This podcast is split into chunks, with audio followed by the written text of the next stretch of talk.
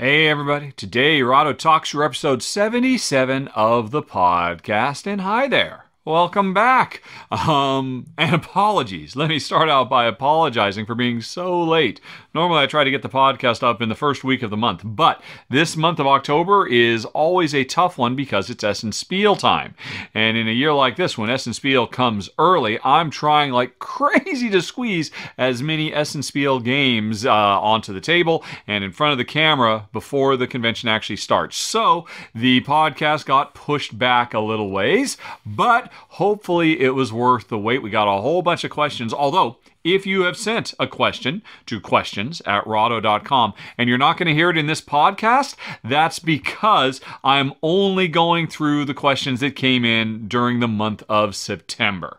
Uh, so I've already got a whole ton of questions that have come in after October 1st. Those will appear in November's podcast episode, which should show up in the first week as always. So don't worry, folks. If you already asked a question and I don't answer it today, I will be soon. And for if you haven't asked any questions, by all means do.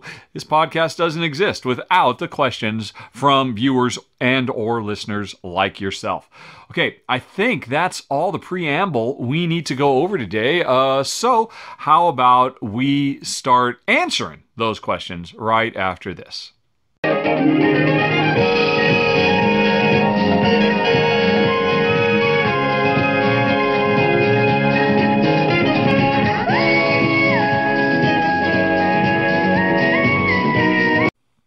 Okay, everybody, it is time for the questions. First, it's going to be a whole bunch of gaming stuff. That's probably what over half this podcast is going to be. I'll cover a bunch of them, and then Jen will eventually join me for some game related stuff that I think she might be able to weigh in on. And then after that, we'll end out with the personal stuff as always. So let's get going. We have Matilda up first, who uh, is uh, very happy with her purchase of Furnace. I agree. Furnace is fantastic. I'm glad you're enjoying it. Uh, Matilda points out that she knows with the European edition that it doesn't mention Russia specifically anymore in the rules, so it's just more of kind of a, a broad age of industry setting rather than Russia specifically.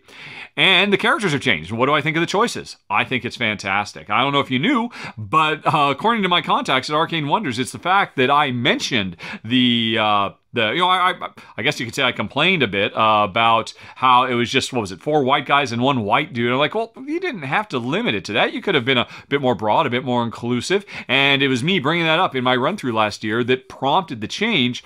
Which I'm very proud of. I'm I'm really really happy that I can, in some small way, make a a a change to make games more broadly uh, inviting and appealing, and I, am so I'm really happy with the change. Now let's see. And then you say since you uh, since I invited him for a top ten, uh, Matilda has checked out Jason Perez's work and um, it, the perspective he gives. I agree. Jason is fantastic. Definitely worth subscribing. Uh, if you can find him, if you go to YouTube and search for Shelf Stories, you will find his channel. He is always uh, you know talking about really interesting, really important uh, um, topics related to the board game industry, man, and just life in general. I, I just think the guy is fantastic fantastic. Anyway, Matilda continues. Thanks to him, uh, she's discovered uh, and th- thoroughly fast the, fir- the thoroughly fascinating work of Tanya Paduba. Uh, which makes Matilda wonder, could I ever invite her on a top 10? And what top 10 would that be? I don't know. I do not know the works of Tanya uh, Poduba. I guess that must have been somebody that Jason talked to earlier, and I didn't see it. Let me go on ahead and do a YouTube search for Jason, uh, or I'm not, not Jason, uh, Tanya uh, Poduba. All right, she has a channel. Uh, she doesn't have very many subscribers. Quick demo of Zapworks AR, you know, Augmented Reality Studio, Bradley Tabletop Symposium Rehearsal, uh, Print and Play Games, and Narrative Catalyst. All right, podcasting quick start. All right, there's some interesting stuff here. I'll have to go check this out myself. What the heck? I'll go ahead and subscribe right now. Although I'm afraid I cannot answer your question. I don't know. Although, actually, what I can say is uh, there's basically a change.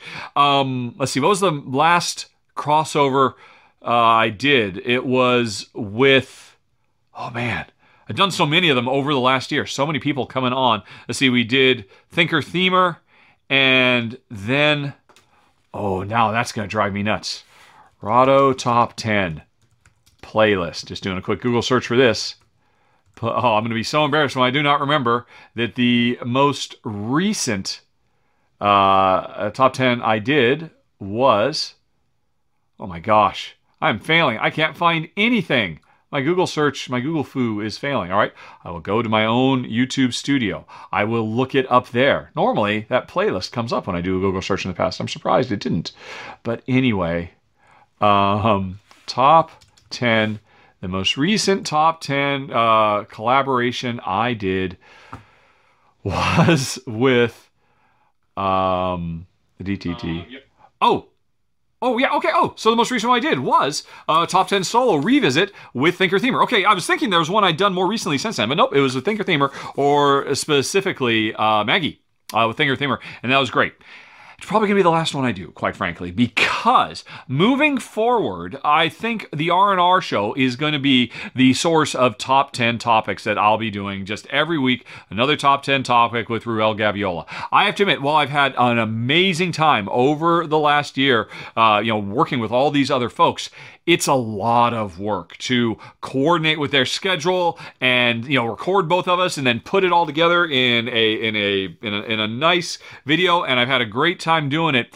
But moving forward I think it's I'm really going to be focusing on the weekly top 10s with Ruel. So I do not know if I'd be doing a collaboration with Tanya anytime soon but I do thank you for pointing her out. I'm definitely going to check out her stuff. If you like it I'm definitely intrigued as well. All right, and while Matilda's here, uh, she also asks recently received through Patreon, uh, thank you for supporting the show, uh, Matilda, an RSS link which was for audio podcasts. You add it to the app, but only shows one old episode. All right, I don't understand what the. Okay, so I understand what this is. Basically, uh, if, if you still have the email that uh, that you got with the notification, good basically you need to oh, what is it? Delete the uh, that that new it's called the rpp the rahdo patreon podcast. It's for backers like yourself who uh, subscribe to the show and if you remove it and then re-add it, uh, it will show up the correct feed. I think when that email first went out, the, the feed was a little messed up. I did uh, I did do a post later on telling folks uh, what you have to do to add it. There's actually a whole page for it on Patreon. Basically, if you're a subscriber on Patreon, it, there's I have the monthly ramble video, which is every month I it's basically a video log, a vlog. I, I, talk about all kinds of stuff. I do extra top tens, and I I do deep dives. I revisit old topics. Uh, sometimes I do solo playthroughs, all kinds of things. And um, uh, enough folks have requested, so I've started turning that into a podcast, so you can listen to it when you're on the road or out walking or doing the dishes or whatever, instead of being tied to YouTube. So that's what that link is for. Depending on the level you back me on Patreon, uh, you'll get the rambles and potentially the Jen jogs where Jen does her summary of how she felt about all the games we played. Um, and I might put some more stuff on there eventually. But you're seeing an old out of date video because when I first set it up, I goofed up. There was the wrong link. If you remove it and then re add it, you should see the correct links in your podcast viewer. So sorry for the confusion there. If it, if it doesn't make sense, contact me on Patreon and I'll follow up and see what's going on. Okay.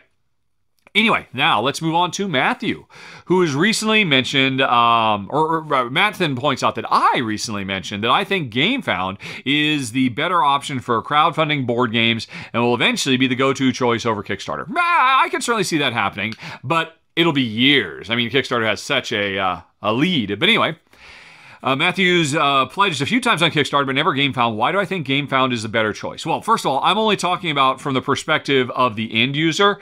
I, I believe it is better for actual publishers as well, but I don't have any um, inside baseball information there. It's just, it is just a more pleasant site to use. Uh, I mean, one thing, a simple little thing.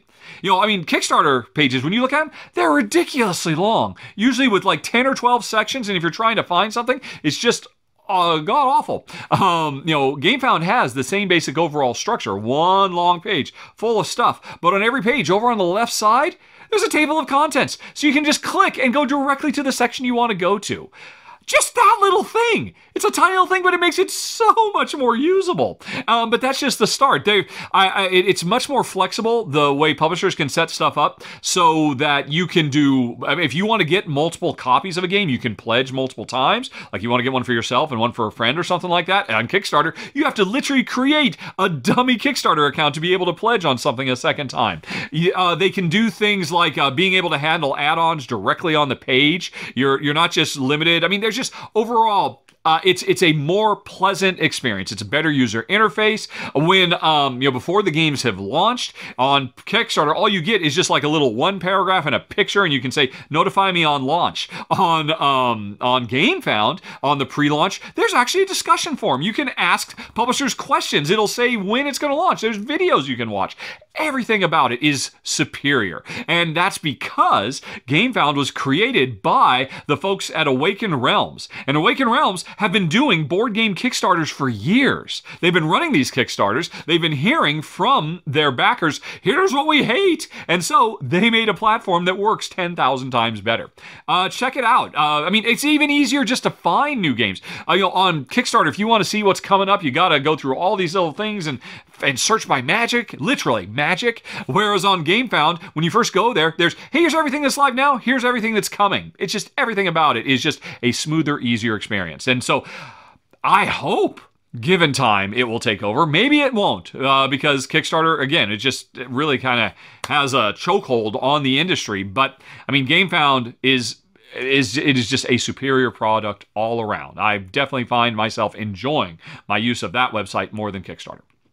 Although don't get me wrong I'm incredibly thankful to Kickstarter for everything it's done for the industry. It's made so many games come true that never would have happened. It's you know it's kept publishers afloat. It's it's the best. Um, it's just I hope more than anything else, GameFound is a threat to Kickstarter, so Kickstarter um, may, has to start, you know, updating itself, becoming a more user-friendly service as well. Anyway, next up, Matthew says on the last R&R show, I mentioned Pandemic Fall of Rome as one of my want to play it right now games. Yeah, uh, Matthew owns both Pandemic and Fall of Rome and prefers Fall of Rome for both the theme and the gameplay. In fact, given everything the world's been through for the last couple of years, Matthew doesn't know they'd ever want to play the original Pandemic again. It reminds him too much of the real thing.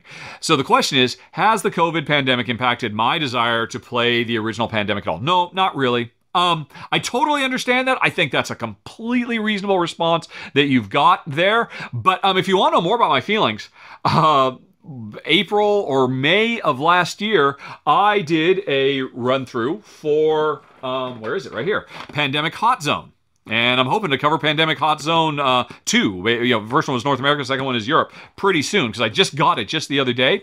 But anyway, um, when I did the final thoughts for Pandemic Hot Zone North America, I talked about why, for me, I look at the Pandemic franchise as a game that is a celebration of some of the greatest heroes our world knows, people who are out there fighting every day to save us from COVID. So I look at it as a positive thing, as an upbeat thing, as a way to fight back and take control. And so, I mean, that's just my perspective. I totally understand your perspective, makes total sense.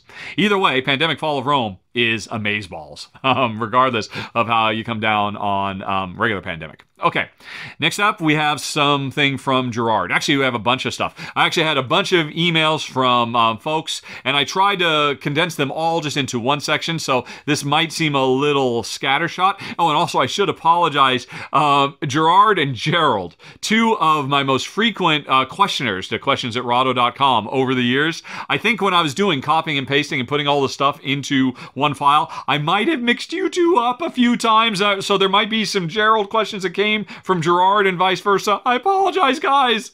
I so appreciate both of you long-term fans, always asking great questions. Um, but I was actually putting together this master list last night while we were watching TV, and I think I may have screwed up a few times. But anyway, let's continue.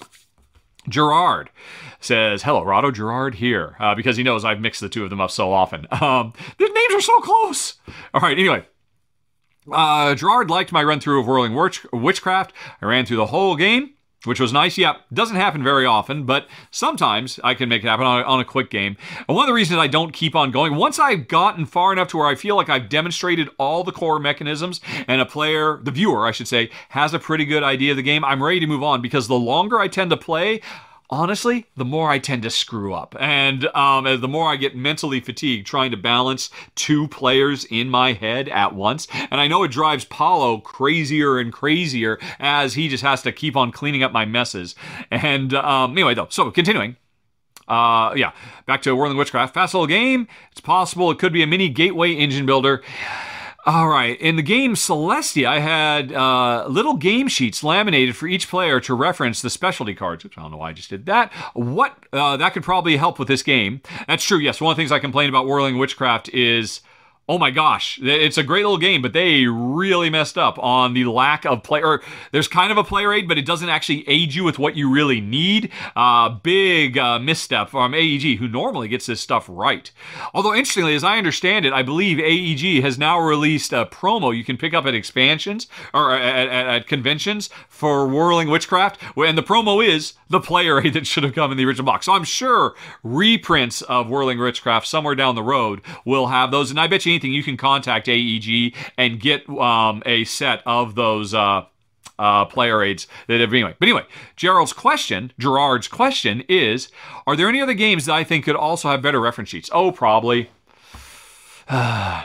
honestly, it's not very hard to get a reference sheet right. I mean, all they're there to do is just, I mean, from my perspective, I mean, there's a lot they can do, and, and, and certainly there are games that overdo it, that, um, you know, throw too much information. They need to be there, for my uh, money, as a, a quick and easy reference of the overall, the big picture stuff. I don't expect reference sheets to be able to deal with every little, you know, persnickety rule here or there. I just want them to, okay, mostly I just need to remind myself of the structure. How does this game work? Right, okay, we do this mode, then we do this mode, then we do this phase. Um, what is what are all the things I can do when it's my turn? Okay, yeah, here's the list of the six different commands I can choose from. It's honestly not that hard to get it right. The main way you can get it wrong is just not to include them in the first place. And there are plenty of games. In fact, I would almost go so far, most games, even simple games, at the very least, should have. I mean, you know, Pandemic has always had player aids, and that's a really simple core game. Four actions, they even put that on the board, but they list all those actions on the card. It's not that hard to get it right, and yet publishers do. All right, anyway, though, um, uh, Gerard continues, never been to Las Vegas. I was wondering uh, for Dice Tower West in March, when's the best time to go? Near the beginning or near the end of the convention? Uh, when will we be there? Be nice to say hi. It'll be great to say, I'm glad to hear you're going to be there. It'll be nice to say hi. Please introduce yourself as Gerald instead of Gerard, or vice versa. Ah, anyway, um, I've been to Dice Tower West a few times now it doesn't really matter. Jen and I will be there all for the entirety. I think it's four days, right? Thursday, Friday, Saturday, Sunday. We will be there the whole time. I'm easy to find. I will be at Jen's a gamer glass booth. I pretty much just sit there at a table and play games with whoever walks by. If they've got a game I want to play, or if I want a game I want to play with people, I'm looking for people to play games with. And uh, Jen just basically sets aside a portion of her booth for me to just sit there and hang out. And if Jen has to go to the bathroom, I uh, do temporary booth duty and stuff like that.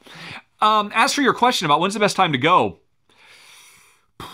uh, I, about the only thing I would really say on that I think there are some events, and you could just look on the website if there's an event you want to see. You know, like uh, you know, Dice Tower does a live. Uh, you know, Tom and Co. do a, do a, do a live broadcast, and there's various other things like that. So get if you want to see those events, get there on those days. That aside, I would say the main thing is on the last day, on the Sunday, if you want to go there to shop, that's the worst day to do it because on Sunday, all the retailers, and believe me, I know this because I've basically spent the entire time in the retail area. They are all exhausted. Sunday is the, uh, you know, the, it seems like it has the, the, the least uh, what do you call it, footfall, the, the, least amount of potential customers. And so often, they're not supposed to, but they're going to be shutting down. And you might have, plus, of course, anything they had is going to be sold out, potentially, if there's any hot stuff. So, I mean, I think overall, you're better off going earlier in the week. But I mean, a big question is is there anything else you want to do while you're in Vegas besides just this convention? And of course, then that's going to, you know, are there shows you want to see? Or do they play on the weekends? There's going to be all those kinds of questions as well. Um, usually, in my experience, the first day and the last day are the least busy. So if you're looking for fewer crowds, if you want, um, although I don't imagine it's going to be very crowded this year. They're moving to a new venue. It's bigger. We you have to expect there are going to be fewer people coming than normal because you know the ongoing pandemic issue. But um, you know, usually it's busiest on the Friday and the Saturday. You know, the the middle is um, you know when when things are busiest. If there's stuff you want to buy and you're afraid it's going to sell out, you should get there sooner. And um, otherwise, really, it's just going to be those events. That would be my main answer for that. Okay. Next up, you point out that in episode 76, I mentioned how I didn't watch any board games on TikTok. No. I've tried several times. Uh, you know, I keep hearing how great the TikTok algorithm is. It hasn't recommended anything I care about. Um, and uh, and interestingly, I mean, the you know the only things that are on TikTok that I know of that I care about, those people end up posting on YouTube anyway. They'll often do compilations of all the TikTok stuff they did. Like Brock Baker is a uh, a voice actor and a, an impersonation uh, guy, and I really love his comedy. Apparently, he lives on TikTok, but like once a month, he puts all his TikTok stuff on YouTube, so I just catch it there. Um, but anyway. Your question is, how did I come across one minute board games uh, with the lady who creates them? I'm sorry, I'm not sure of her name. I'm not sure either. There's actually two different one minute, uh, there's board games in a minute and one minute board game. They're pretty much the, almost the exact same. They uh, both uh, are, are, are, run by uh, women. And um, how did I discover them? Because you're right, I did. TikTok did not serve them up to me.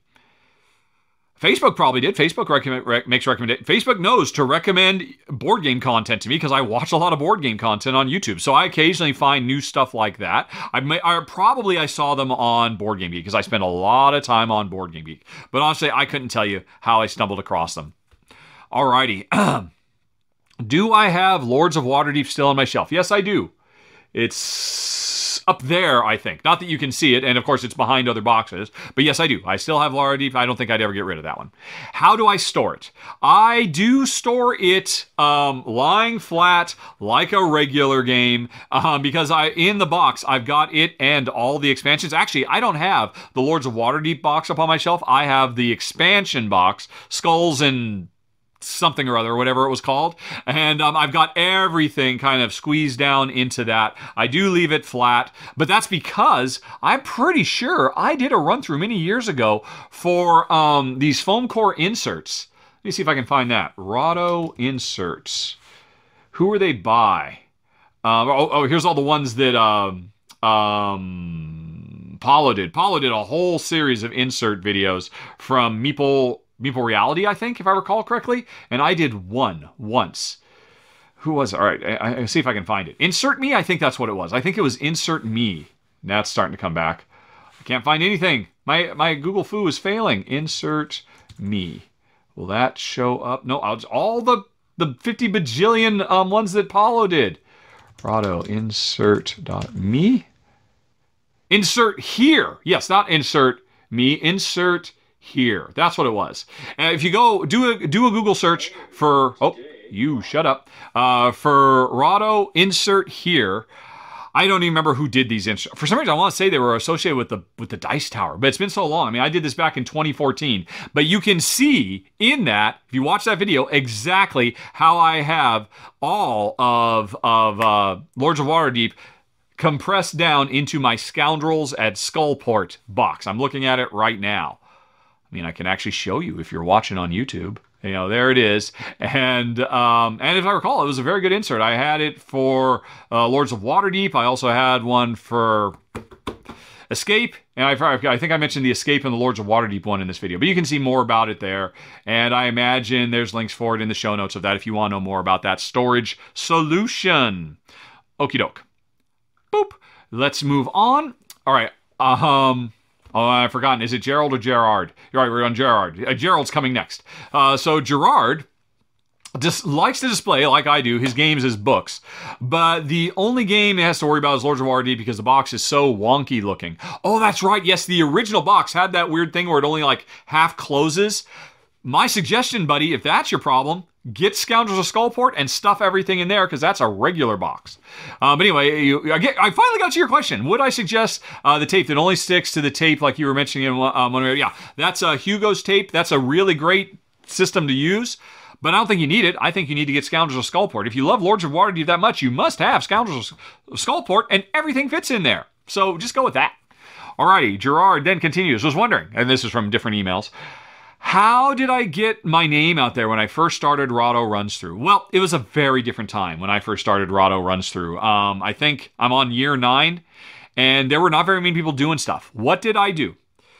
The order of events was I'd already been thinking about doing it. and then I saw a thread about Helvetia and somebody in the thread said, "Boy, I wish there was a video for Helvetia." And um, uh, Joel Eddy, who is still a great, great, uh, it doesn't do as much as he did back in the day, but it's I, I still subscribe. It's always great whenever he does a new video. Joel said, "I don't know, I don't have a copy. Maybe someday when I get it." And I said, "I'll do it." And I was just a nobody at the time, and so I put that video up, and then I posted in that thread, "Okay, I did it. Here it is," and I added it to YouTube and all that. And so, um, fans of Helvetia certainly saw that, and that was probably about it. And then I thought, well, okay, I could keep doing this. And the first thing I did is I went to the uh, board game forum, I think just the general games forum, and I said, Hey, everybody, I put up my first video. I'm trying to figure out what my next video is. And I literally did a poll of all the games. I mean, people who say, Ah, they can't stand that I have voters that choose what ga- games I cover. I've literally been doing it since, since my first five videos were all chosen by viewers. I've always been about responding to what viewers want me to cover since the very, very beginning. But anyway, so I did a poll that said, uh, Hey, all these games. Who who wants to see what? And then I did it again. I think I ultimately I did that two or three times, and um, I do think it helped. It's I mean because after I did the poll and people voted, when I was done, I, I posted the video on Board Game Geek, but then I also posted back in that thread, and so uh, you know the people who voted on it saw that. And uh, but again, you know. At this time, there were not very many videos being put on Board Game Geek, but that's really all I did. I put the video on YouTube, I put the video on Board Game Geek. I didn't post it to social media or anything like that Facebook, Twitter, um, all the rest of it. And I just very, very slowly grew. Hold on a second. Now I'm curious. How slowly did I grow? Let me see if I can find some stiggity stats about that. Um, let's see. I, I if I if I go to analytics and then I go to audience, or, or, how do I see subscribers? The analytics, uh, I mean, it's very thorough. There's amazing amount of stuff that you can see, but um, I always have a hard time figuring out exactly what it is I'm looking for. Hold on. Ah, I give up. I tried. It is very difficult to try to wrangle the analytics beast to the ground. Um, but suffice to say, I grew very, very slowly. And um, one big thing, I, one break I had was that I think a year after I'd started, I did a video, or no, maybe it was still the same year I started. The two big breaks I had. One was Penny Arcade mentioned me because I did, I for the heck of it, I did a little, I mid, I did my own print and play of Ground Floor, which was on Kickstarter from Tasty Minstrel at the time, and I wanted to play it, so I printed it out just so I knew if I wanted to back it, and I figured, what the heck, I'll film it. And Penny Arcade liked it and said, hey, this guy really helped me out, and that was a big burst. And the other big burst I had was being the first channel to cover Tzolk'in the Mayan Calendar because I picked it up at Essen Spiel because I was uh, it was very easy for me to get to Essen, and uh, you know those two things really helped. So, I you know if you want to take from my experience, the two biggest things were get uh, you know I I, I didn't collaborate with Penny Arcade, but it was the same in effect. So if you're starting out and you can collaborate with a bigger channel or you can get a bigger channel to say hey about you, I guess that helps. I mean, I didn't seek it out. I just got lucky. And, um, you know, please don't start pestering me or Rodney Smith or, hey, uh, you know, actually, what I always recommend, I, okay, I don't know why I'm t- talking so big about my experience. Here's what I always recommend to anybody who asks, hey, how can I get my channel? How can I give it a bump start? I had that bump start from Penny Arcade. Dice Tower could potentially give you a big jump start as well. Because Tom Vasel is always looking for new contributors to the Board Game Breakfast Show. And um, so contact, I mean, I contact him. I guarantee you what he'll say is, hey, send me in a 30 second promo clip of what you would do. Send him that. If he likes it, he'll put you on the show. That will be seen every week by thousands of people. On that little thing, you could then mention somewhere, hey, I've got my own channel, check out more here, blah, blah, blah, um, and be interesting and compelling and put content on the board game breakfast that people want to see, and then they'll seek you out. And then the other thing that, again, taken from my own experience that helped a lot was cover something nobody else is covering that everybody wants to see. I know it's part of the problem. It means we're all in a race for the hotness. We're all racing to try to be the first to cover the new cool games that are out there. But you know what? That's that is that is the nature of the beast. And um, if uh, you know, certainly a big thing is uh, cover games that are on Kickstarter because people are desperate for an idea of whether they should back. They, You know, it's a big commitment, and um, there's nothing stopping you. Even if you're not, I mean, me, I do paid previews for Kickstarter stuff now. There is nothing stopping you from finding whatever really cool new hot Kickstarter game there is, or game found, since we mentioned that earlier, that has a Tabletopia or Tabletop Simulator mod that's available. Get that, learn how to play it, play it, and then record yourself playing it. You don't need to get a prototype like I did or print it all out for yourself like I did back in the day. The publishers are making it easy for you to create that content. Now, if you want a suggestion for how to make because I've nobody does this. It drives me crazy. It drives me batty that um, people who decide to film themselves playing something on Tabletopia or Tabletop Simulator, they they are constantly making their videos unwatchable by treating it like, oh, I'm just actually giving you a video of what it's like to play on Tabletop Simulator or Tabletopia. Don't do that. Don't constantly be zooming the camera in and out and dragging around and reminding people that they're looking at a video game rather than a game. Here's what you do find a game that's hot, that people want to know about, get it on Tabletopia or Tabletop Simulator. And when you fire it up and you're going to do your, your gameplay demonstration of the game, create six or seven preset cameras and you know get yourself a little wireless keyboard like I do, or heck, even a wired keyboard. It doesn't matter, and just say, oh, when I push four, that is the overhead view of the whole board. And when I push five, that's the um, the zoomed in view of my board, and the zoomed in view of your board, and the zoomed in view of the uh, scoreboard, and the zoomed in view of all the cards. And so when you go to draft another card, don't drag your mouse over there and zoom in and all that, and make people not want to watch, and because you're reminding them that they're watching a video game. Just hit six, and the game will just snap over to that, and it feels more like a traditional camera cut. It has the potential to seem really polished. I believe on both platforms you can actually fix it so that you can get rid of the camera zoom so it just in one frame snaps the other place. So it just feels like you've done camera cuts. Do that. Make yourself look polished and present, um, you know, and professional. Cover a really hot game um, that's on Kickstarter that uh, you know everybody's talking about, and keep doing that. And if you can do that and show that you are well spoken, that you're giving people valuable information that will help them make decisions about what games they want to back, before too long, you'll probably be able to contact publishers and say, hey, uh, here's a whole series of games I've done. You can see they're getting um, hundreds of views, maybe someday thousands of views. And um, you could then parlay that into, uh, for my next one, I'd really like to do this with a real game. Although, heck, maybe you don't even have to. Maybe things are going to change. I, I keep waiting for somebody to do it right.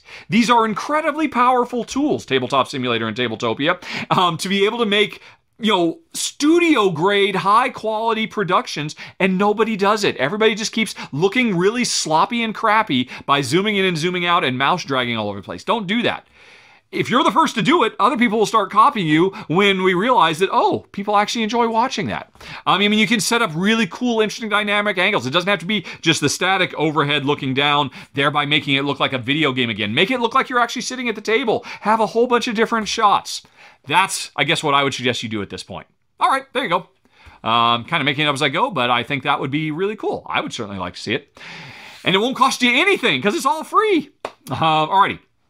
You don't have to invest. I mean, get a good microphone. That's about it. I mean, by good microphone, I mean like you know a, a twenty dollar lapel mic that you can clip to your to to your shirt collar. That's good enough. That's what I used for years in Malta. It's that's fine. You don't have to invest in some three hundred dollar super crazy condenser mic or anything like that. A good cheap lapel mic is all you need, and uh, and you're and you're off to the races. But anyway, now we're done with Gerard. We're moving on to Gerald. Hey, buddy. Gerald wonders, do I mind if somebody posts one or two screenshots um, of my Patreon not yet public run throughs on Facebook or Board Game Geek and mentions there's a sneak preview? Would I have a problem? Yeah, I got no problem with that. That's totally cool. If the publisher's fine with it, I'm sure they would be too. It's just nothing but promotional stuff. Yeah, I, have got no problem with that at all um, you know, getting people. I mean, because often, I mean, for if you don't know, if you if you back me on Patreon at the resident level, which I think is three dollars a month, I'm pretty sure for three dollars a month, you get to see all of my videos days, weeks, or even months early with no ads. And so, hey, uh, I, I, am totally happy if you want to spread that love, Gerald. I very much appreciate the uh, thought. Next up, what is my favorite mechanism in 11? the football manager game. Let's see. My favorite mechanism. Uh, bah, bah, bah, I need to think about the game because I, I've obviously I haven't thought about it now for months because I covered it months ago or even a month ago. I probably played two dozen games since then, and I've filmed them. Right. All I can think about when I think of 11 is the, the, the football mini game, and that was not my favorite. I thought that was fine, uh, but it's certainly not why I was there. What was the method?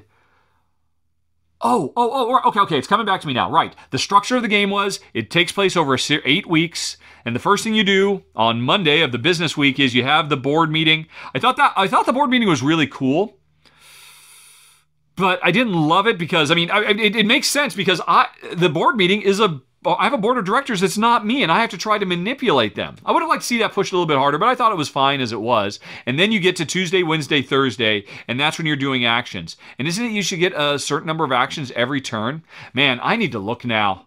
I'm sorry. It's don't do not take this as a as a comment on the memorability of 11. I've probably played at least a dozen games since then, and I've had to excise all my memory of 11 to make room for the other ones. But let me, if I just look at my own video a little bit, and between you and me, um, uh, Gerald, I go back and watch my videos all the time to remind myself of stuff. Let's see here. Okay, so yeah, I'm just looking in, I'm jumping into my video at the middle. I, I really like the way you trained people. I thought that was very good. I, I, I like the training and the, re- and the retirement. I'm probably going to say those are my favorite things. I really like that that whole uh, you know I've really put a lot of um, uh, you know, training into you to get you good. Um, but now that you're, uh, you know, uh, but then when they, when they become old, you know, not old, when they be, become senior stars, um, and you're, you're you're incentivized to retire them because they had their one big burst, and now they don't produce as well as they did when they were young. I thought all of that stuff was very very interesting. I really liked that a lot. Um, and I, you know, I, I, could imagine seeing that in all kinds of games, you know, just regular worker placement games where you make those investments in your workforce, and over time, um, you know, they, they, they produce really, really well. But then as time goes on, they produce less, but they have different attributes and strengths, and eventually uh, you're incentivized to try to give them a good retirement. I mean, I've, I've seen other games that do retirement, and I thought it was very, very cool the way it worked here. I'm going to say that was probably my favorite element of the game. Definitely, definitely, definitely. Okay. I don't know if that's uh, of any interest to anybody else, but uh, I'm curious what your favorite was, Gerald. Alrighty. Alexander Pfister said on Board Game Geek that he's redesigning Mombasa without the horrible colonization scheme. Um, what would you? Oh yeah, oh that's right. Yes, a completely retheming it from the ground up. I wonder what it's going to be. Um, what would I like to see done differently or added to it to make it great for me and Jen? Don't say dogs and chickens. Ah! Dogs and chickens would be it. Okay, now I haven't played Mombasa for years. I couldn't remember a game I played five weeks ago. You start to remember something I haven't played for years. Uh, but you know what I'll do? If I watch a little bit of my own video, it'll probably start coming back to me. Without looking, what I remember really digging about Mombasa was the card management, which ultimately Pfister revisited and kind of did in a different way in um, Blackout Hong Kong, which I absolutely adored. So, uh, right. And honestly, you know that notion of the way deck building works that you have like three different decks with the with the way you discard to them with the timing and all of that it's kind of starting to come back to me. Uh yeah. I that could be applied really to any kind of euro setting. The nice thing about euros is all euros are economic simulations. To me, that's what Euro means, that we are trying to simulate some kind of economic, you know, and it doesn't have to be, you know, economics in terms of money, it could be economics in terms of social capital, but it is, you know, the um, the the harvesting and uh, utilization of resources. That's what an economic, that's what economics are, and that's what Euros are. And so that's why often it's not that big a deal because there are just these fundamental things, you know, laws of supply and demand and various other things that just are universal no matter what simulation no matter what time frame you put it in. So um, now, of course, uh, Mombasa, a big part of it was area control stuff too. And honestly, I don't even remember what I said about Mombasa, why we didn't keep it. I'd be willing to bet it was relatively cutthroat. I would have to go back and watch my final thoughts to remember what I even thought about it. It's been so long.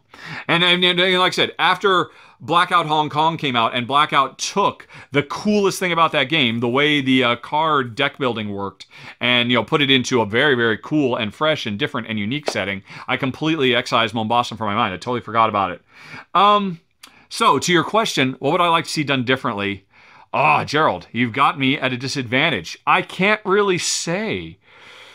Uh I am I'm glad it's getting um, rethemed to something that will be more broadly appealing and, and won't be quite so hurtful for people who you know who still live with the with the ramifications and the fallout of of you know the you know the era of colonization to this day. It still negatively affects our lives, and so why try to make something fun out of that? I mean, I, I, have no problem with that. I think it's great that it's going to be, you know, repurposed into something that's just more uplifting for everybody. But I couldn't tell you what I'd be looking for. You know what? Uh, I, I want to answer those, so I'm going to pause for a sec. I'll be right back after having watched my final thoughts from December 2015. Okay, no, I'm not going to watch that. It's a half an hour long because I did a collaboration with Nicholas Coe, who is one of the few people I've ever um, done, done any kind of video with who are more um, bombastic and uh, you know long spoken about games than I am. So I'm not going to watch that. But I did go back and I, I went to gone.rahdo.com where I list the reasons I got rid of all games and what I said about Mombasa. Really smart melding of different mechanisms, too open and sandboxy for our tastes. So, based on what my problem with it was, uh, while he's in the process of retheming it, I hope he puts a little bit more directed gameplay into it, more you know unique player powers, or um, you know private objectives, private and public objectives that everybody can race for. A few little things like that will probably go a long ways. So. There we go. Alrighty. And then finally, Gerald says, uh, How's the relaunch of the pirate game, uh, Plunderous, coming along? The one I helped co design. Now, I can't say that I helped co-design. I thought I think I was hopefully I was fairly clear about that. I basically just gave a ton of feedback. A ton of feedback and provided a lot of ideas. I mean, I gave a lot of feedback on the original 4X game, and then that kind of bled over into giving tons and tons of feedback and idea for, for the cooperative game as well. So much so that um, you know Andrew thought you know I mean I, he wanted to give credit where credit was due, and I was like, okay, fine. I, I mean I, he did all the hard work, he did all the balancing, all the play testing. I was just somebody who just like I you know I, I probably spent 20 hours in Skype conversations with him over the course of a year, giving him ideas and feedback. And uh, he'd always say, Well, I mean, you play, because I play hundreds of games. And so I've got an encyclopedic knowledge, although I didn't prove that just now because I was forgetting about certain things. And um, so he was just asking for ideas and, and um, all of that. So I gave him a lot of stuff. So anyway, sorry, that's for folks who didn't know. Uh, Plunderous, you know, went on Kickstarter. What was it, October of last year? Didn't quite take off. It really poorly timed, and there were definitely some mistakes with the campaign. And so Andrew took it down and is revamping. He's in the process of making huge overhauls because there, the, if I recall correctly, the main takeaways were, um, wow, yeah, that's longer than we want to play because it was like uh, Twilight Imperium length, or not quite that long, but very long. And uh, also, people didn't quite think it was a good value for money, the price he was asking. And so he has been rejigging everything, and that is still ongoing. The, I wish I could tell you the most exciting thing is a month ago, he ended up, he started a collaboration with a very hot designer. And I don't know if this is ever going to be publicly made because the two of them are kind of doing a tit for tat sort of thing.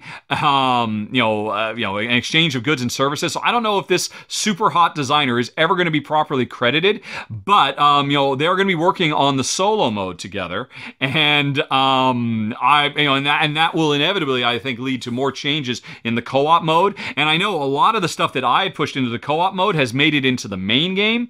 So I mean, the, it's it's pr- he is practically working on Plunderous 2 right now for all intents and purposes. I know he hopes to try to get it launched before the end of the year, but I know what a perfection he is. I mean, he had already worked on Plunderous for like almost a decade before he put it on uh, first time. I think he's going to work on it for a few more years before it comes back again, sadly, uh, because I do think it's great. And everything he's told me about, because I am no longer putting 20 plus hours into feedback. I already gave, I did my time, but I, you know, I still talk to him about it every once in a while. And uh, I'm, I'm still very excited about it. I mean, some of the stuff that's changed, I think is going to make it's a 4X game that Jen and I will enjoy playing, which is, I think he's kind of given himself this goal. He's going to make me like it as a competitive game in addition to a co op game, but it's still a way ways off, I'm afraid. All right, Alejandro says over the last year, since uh, our move back to the States, that we've dealt with delayed arrivals on some of our most anticipated Essen games. Definitely. I'm dealing with that right now. It is driving me nuts seeing everybody cover Gollum except for me, or Golem. Ugh, that was in my top 10 most anticipated. No, anyway, doesn't matter. Um, Alejandro continues. This has led to some of those games being covered further behind, even two months or more than my competitors. Uh, watching playthroughs uh, for those anticipated games are, or for Alejandro and perhaps others, some of the most anticipated Rahdo videos of the year. So Alejandro asks, is it torture to wait so much longer? Ugh! Are there any solutions to this issue? Uh, have I reached out to some of those publishers and let them know the situation? Uh, if logistics make it tedious to get a final copy, is a prototype a better alternative? Or are you avoiding those? That's a much interesting questions. Let's go. First of all, is it torture? Yes. And yeah, it, it bugs me because I, I, it's no secret. I mean, Know. Maybe other maybe other channels will deny it, but we are competing with each other. I mentioned earlier. How do you be successful? Cover the hot games. I want to be successful. I want to cover the hot games. I want my channel to thrive. I, I, want to be the first one out. I want to have the the scoop, and I can't complain. I have scoops seven ways to Sunday.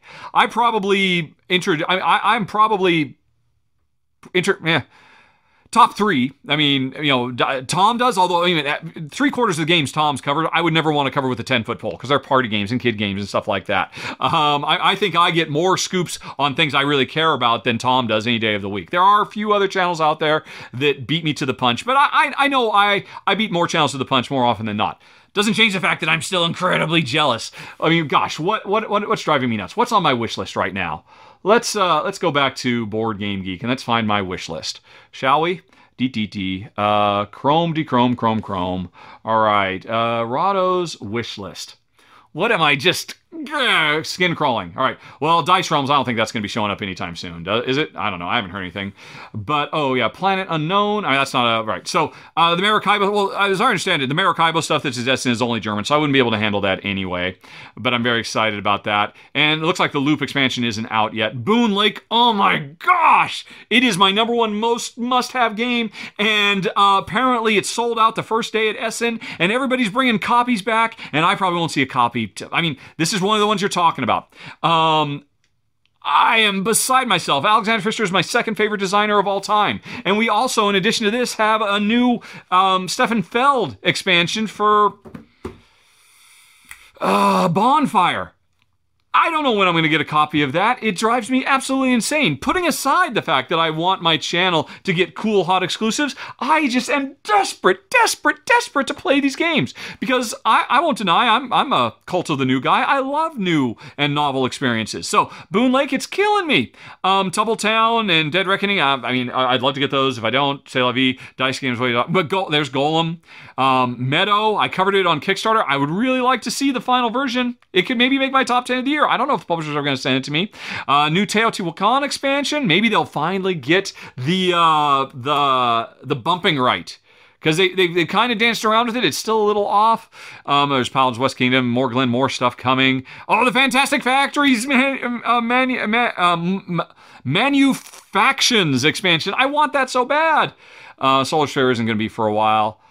I only played a prototype of Aeon's End Legacy of Gravehold. I want the final thing. I want all of these things. There's Bonfire, Mobile Markets, a smartphone you know, express game. Oh, please, please, please. Dominion Allies. Look at all these things I want so very, very much. And um, oh, you know, Madeira expansion. I don't know. Did, did what's your game make it to Essen this year? I, I haven't really paid much attention because I'm not going. But anyway, yeah, there's definitely stuff out there, and yes, it drives me absolutely batty that I cannot have it. So um, you know, misery loves company. So take solace in the fact that I'm as frustrated as you, Alejandro. So to your other questions, what's the solution to this issue? Um, I don't know. Um, so I mean, you, you asked, do I reach out? Yes, I reach out to publishers all the time. I send emails. Hi, I, I do a show called Rahdo Runs Through. I'd really be, be love to try filming this. Sometimes they respond, sometimes they don't.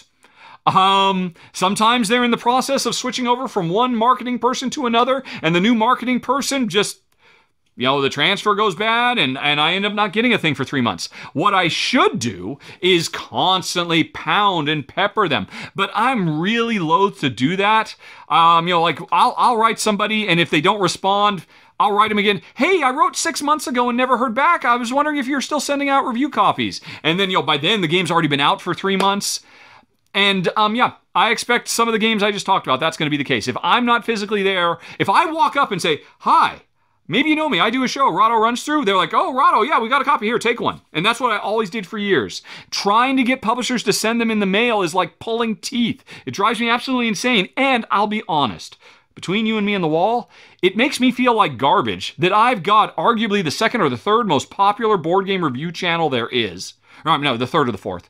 I mean, Rodney isn't really reviews, but you know what I mean. I am top tier um, you know, I'm, I'm upper echelon, and yet I still have to, please, sir, may I have another? And it just makes me, no, you know what? Because there are plenty of games that are being sent to me, and so I, I, I, will prioritize those because those publishers actually value my show and i'm just kind of okay i'll worry about the other game when it gets to me. And that's what i've had to do for myself. Just let it go. You know what? I am not wanting for other games to play. And yes there are games i'm super excited about and maybe the publishers will come through and maybe they won't. And if they don't, I'll ask again very politely in six months, hey, just circling back around, never heard from you. And doing more than that. I mean, I should be writing them weekly or monthly or something like that. I just can't do it. It makes me feel kind of dirty and it makes me feel bad about myself. And I'm just like, okay, fine, I'll just move on. That's kind of what happens. Um, what I should be doing is get on a plane and go to Essen or Gen Con. I should have gone to Gen Con. I would have picked up a lot of stuff there in person. But that's expensive. And if you ever get to know me in real life, one thing you'll learn is I am a cheap son of a gun. Um, so yeah, that's it. It's just, it's just, it's just the new normal. It is the way it is. And I'm sorry. I'm, I'm sorry it's come to this, Alejandro. Believe me, it drives me nuts too. I mean, my other option, of course, is just to buy the games. But here's the problem. Anybody will say, buy the game. And I could. I'll buy the game. And then if I do that, that means it'll go over on that little corner of my shelf where I've got about a dozen games that I bought over the last couple of years that will never get played because in that room over there, there's 50 or 60 games that have been sent to me. And I feel honor bound, duty bound. If somebody has actually sent me a game, they've incurred a lot of costs, you know, cost of goods, the shipping, you know, the logistics, all of that stuff. I feel obligated to. Um, it's just the it's just the polite thing to do. If they were polite enough to want to work with me for my channel, I should work for them, or not for them. I should work with them and put the best video I can up. And the stuff that I got for myself, that just languishes. So buying them is not the answer either, because I just won't cover them. Um, um, yeah, I mean, my I, I, bought the uh, expansion for Seven Wonders, or I'd love to play that someday with the balloons and all that. But I bought it myself, so I'll probably, I don't know, sometime when I do when I retire, I'll eventually get around to that, et cetera, et cetera. So that's the situation. Um, so then you continue. Uh, our our prototypes alternatives, I suppose. I mean, um, like delicious games. They didn't. I mean, I just covered uh, Messina 1347. It was a prototype is a prototype that looks good enough that for on camera it might as well be the final version, and that's fine. I'm happy to do that. Very few publishers do that. And um, my other option, the one big option that I could easily solve all of this, I talked about this earlier. I could start filming Tabletopia and Tabletop Simulator mods. Only official ones. I would not do pirated ones, as I've talked at great length about my feelings about Tabletop Simulator as a piracy platform, but where it's official mods, great. I could totally do that. I've often thought about doing that. Um, I could have very much done that to cover Marrakesh when it was on Kickstarter. Queen Game said, hey, we'd love you to cover it. We cannot get you a prototype in time. Would you be willing to do a, a Kickstarter preview of it on our digital implementation? I would be down with that. My voters, the people who actually back me on Patreon, have said on more than one occasion, Rahdo, we don't want to see you doing digital covers of games. And I said, well, what if it's like a really super hot game? Is that we'd rather wait for the physical thing? So, um, you know, since they are the folks who are literally paying my bills and helping me make the show run, I respond to them, which is why, even though uh, what I said earlier, I think you could make an amazing, um, super professional game using Tabletopia that I don't think anybody would mind. My audience has said, don't do that, Rahdo, so I'm not going to do it. But that would be the solution because, you know, there are official, more and more these days, there are official mo- mods for these things coming available very quickly. But I'm not going to do that because my audience said no. So it's this is just the new normal, Alejandro. Next year, maybe I'll go to Gen Con. Um, maybe, maybe. We will see. Um, of course, there, you know, I, I am going to be going to Dice or um, not a board game Geek West, and um, maybe some of the games will be there, and you know, some stuff is brought over. I'm not quite sure. We'll see what happens. Um, anyway, though, moving right along. I, but I, I'm, I apologize. It drives me nuts too. I do miss. Oh man, you, uh, Essen is I. Essen the convention, I could take or leave. Um, the people I see, that's really great. But more importantly, that big mountain of hotness that I'm just so, oh, where do I start? It's all so amazing. I love that, and I definitely miss that. Okay. Um, Helmut says, first, thanks for using the channel to spread important messages, even if it impacts my income. Uh, thank you, Helmut. After finishing the R- Ramble audio files using the RSS feed from Patreon, which I talked about earlier, that's um, what Matilda was asking about, I think. It worked without issue, and I'm looking forward to the next one. Uh, having that in the podcast feeds helps me not missing them. Hope it's not time consuming to put up. No, actually, Helmut, it's so easy. I'm honestly embarrassed that I wasn't doing it from the moment I started my Patreon campaign. It's like an extra 15 minutes after I do the show to strip out the audio um, and upload it and do a post for you guys to see. I mean, Patreon, I gotta say, um, Patreon as a service, you know, getting back to that question earlier about uh, you know, GameFound versus Kickstarter is like web page, you know, services. Patreon is uh, been for the most part I've been very very impressed by it. It really does a lot of stuff to make my life much easier running the show, um, you know, and you know giving exclusive stuff to all the backers. You know, the exclusive rambles, the exclusive. I mean, every month I do two run throughs only for you Patreon backers that the rest of the world will never see. You know, and all this stuff. And yeah, when I started doing the the uh, podcast versions of my existing show exclusive shows, that was super duper easy. Um, very, very impressed with the product. Oh, and plus, the coolest thing about Patreon, uh, every time I've ever had a technical issue, I write and they reply the same freaking day. And it's a human being replying. I've always been very impressed by their tech support as well. Really, really, um, you know, focused on good service. So that's neither here nor there, but thank you for the kind words, Helmut. Daniel. Daniel, let me get a drink of water here. Yeah, I think you got a lot of stuff here. Mm. Okay. Number one, says Daniel, difficulty in co ops. His take. All right.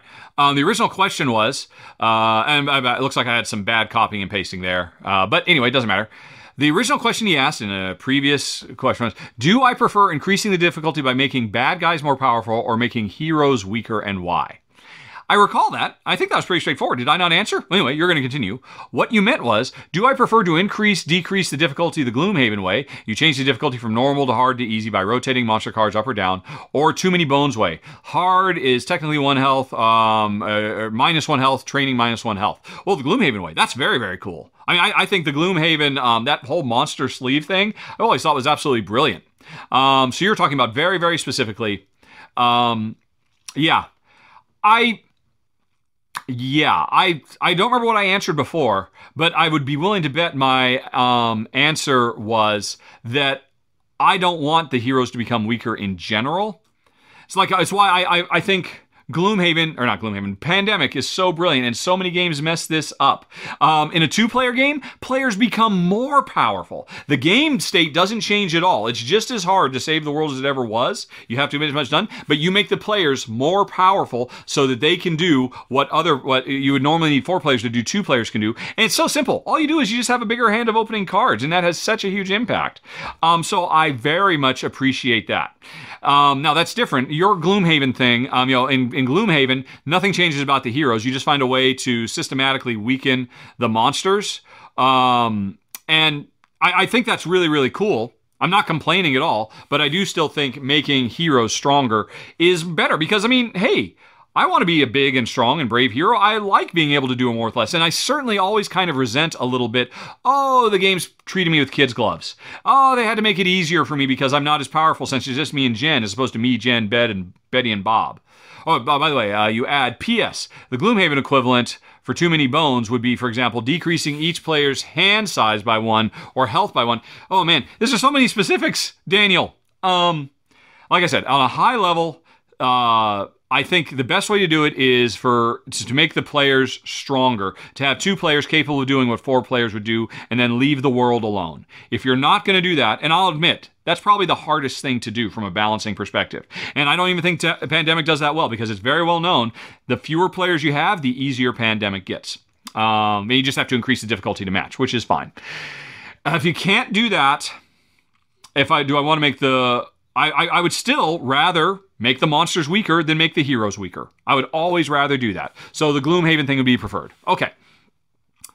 Um, right. Number two, Concordia is not a deck builder. Oh man. There's a bunch of people. I think you and two other people, I kind of grouped them all together. So, uh, Concordia's not a deck builder. You don't have a deck in Concordia. Your entire hand is.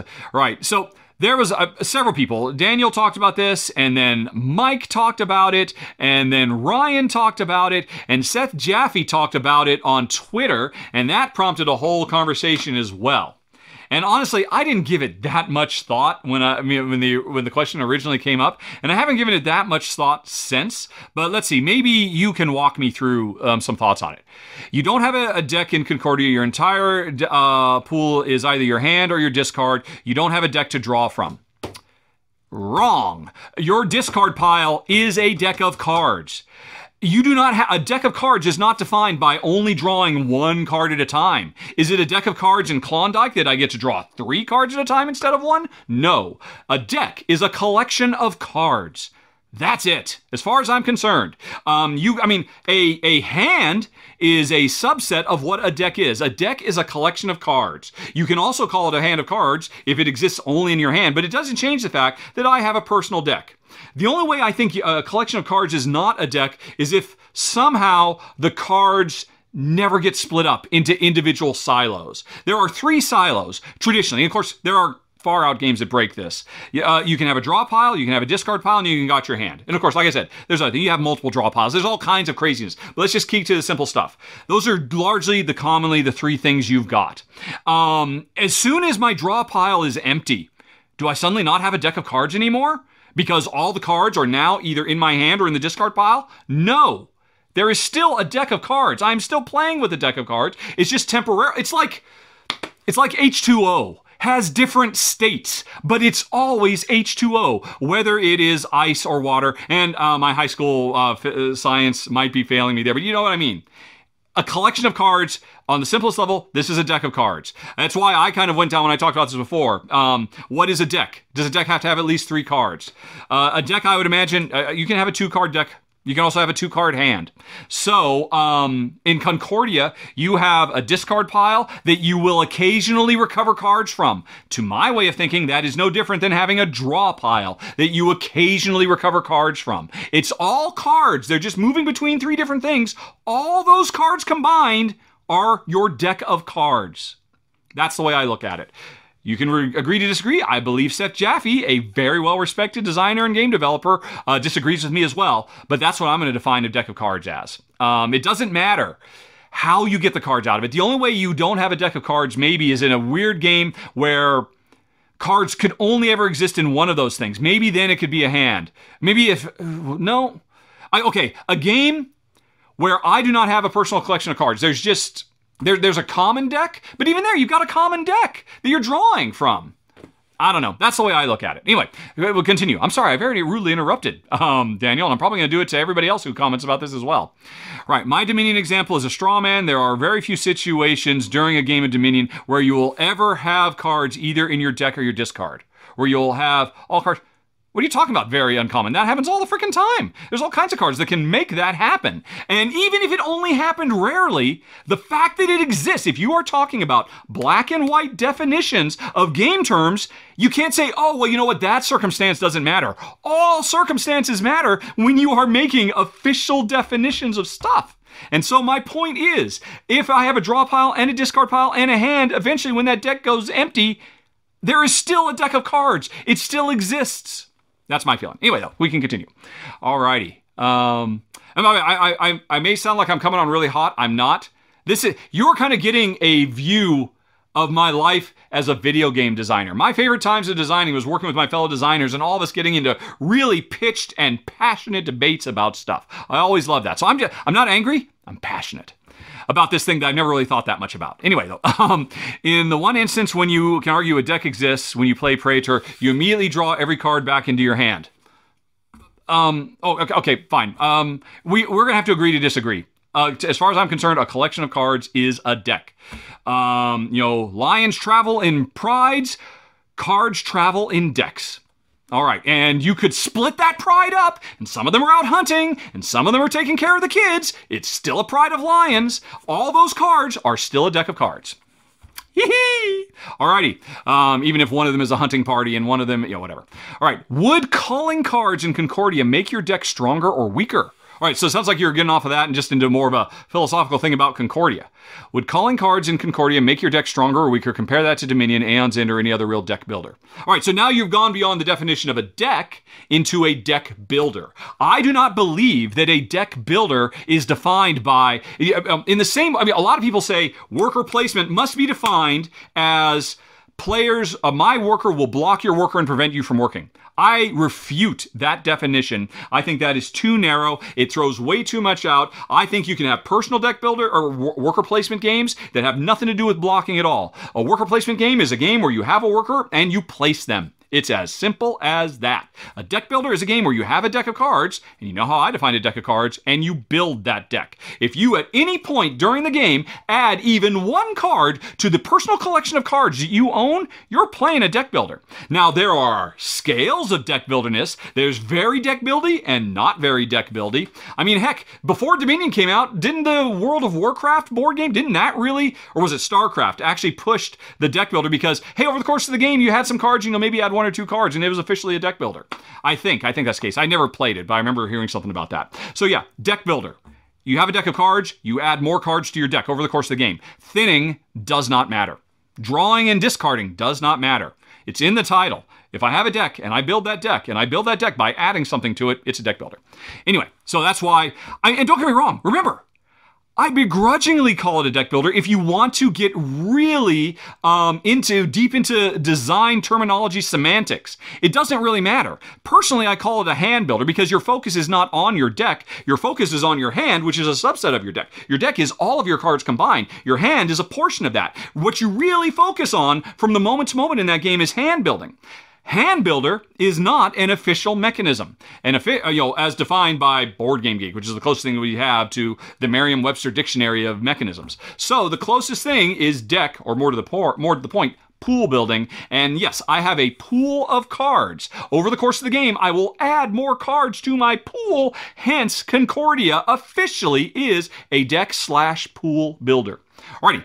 But I agree with you also. Uh, Concordia and Spirit Island um, are hand builders. Yeah, you know what? Lobby for Hand Builder, and you'll have a small handful of games that will go on there. Uh, it'll be joined by Lewis and Clark and a handful of others that I can't think of. But in the meantime, it is a pool builder. It's a pool of cards. Pool um, builder is synonymous with deck builder, and there we go. But we're not done. That was Daniel. Now Mike would like to weigh in. Uh, in the most recent podcast, there was discussion about Concordia. I didn't mention something says Mike, that Mike thought might be a defining characteristic, namely that each card has a monetary value, which is how other cards are purchased and added to your deck. This is not true of Concordia.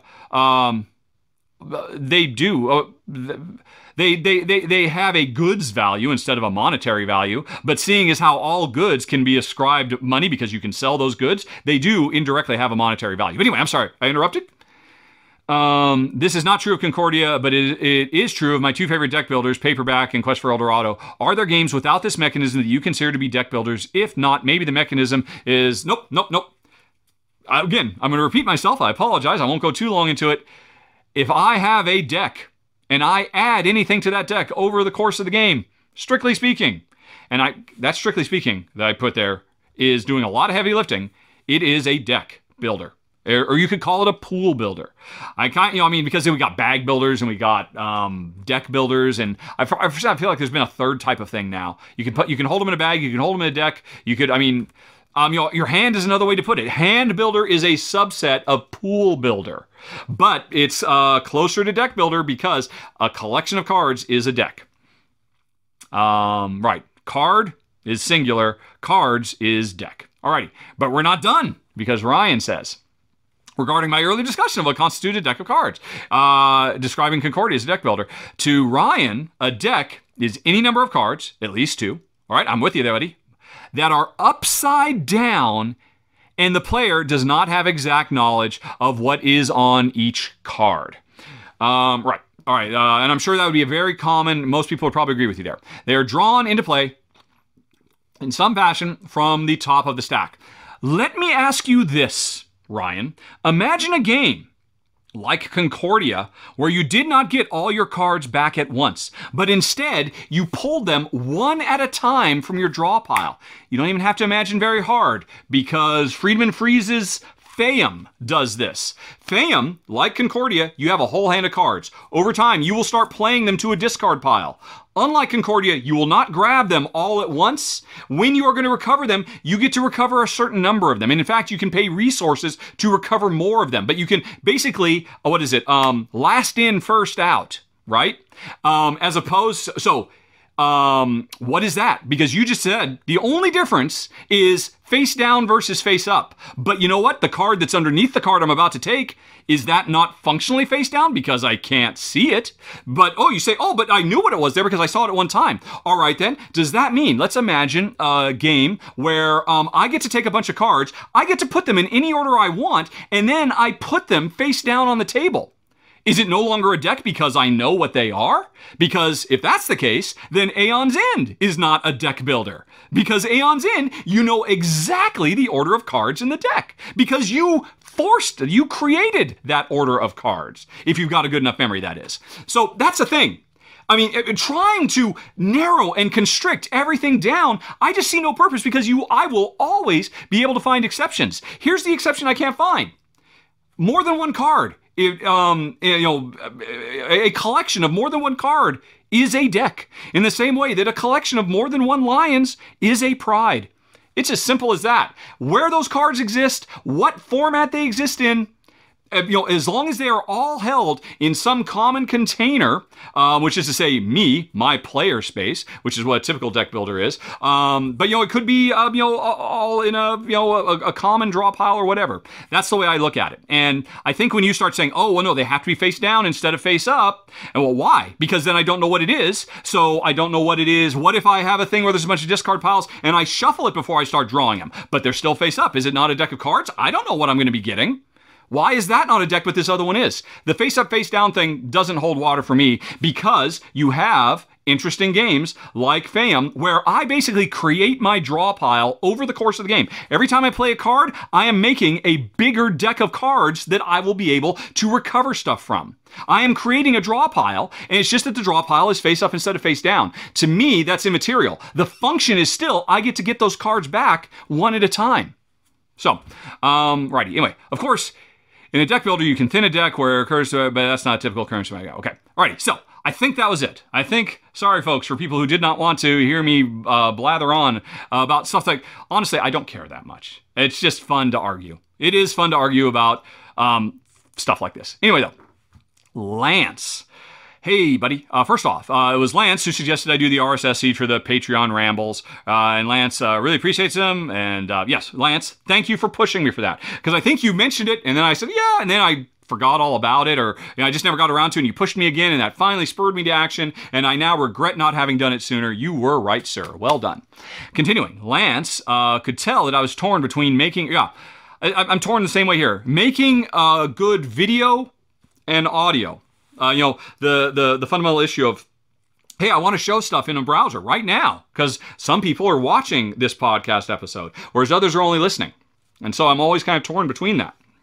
But anyway, Lance says, as an audio only listener, I can generally say that podcast listeners are not worried about visual elements that they don't have. We put, uh, we can imagine things um, that you're talking about, uh, or pull out our phones and look ourselves. Don't sweat it. Thanks, Lance. Alrighty, since you were so wise before, I will bear that in mind.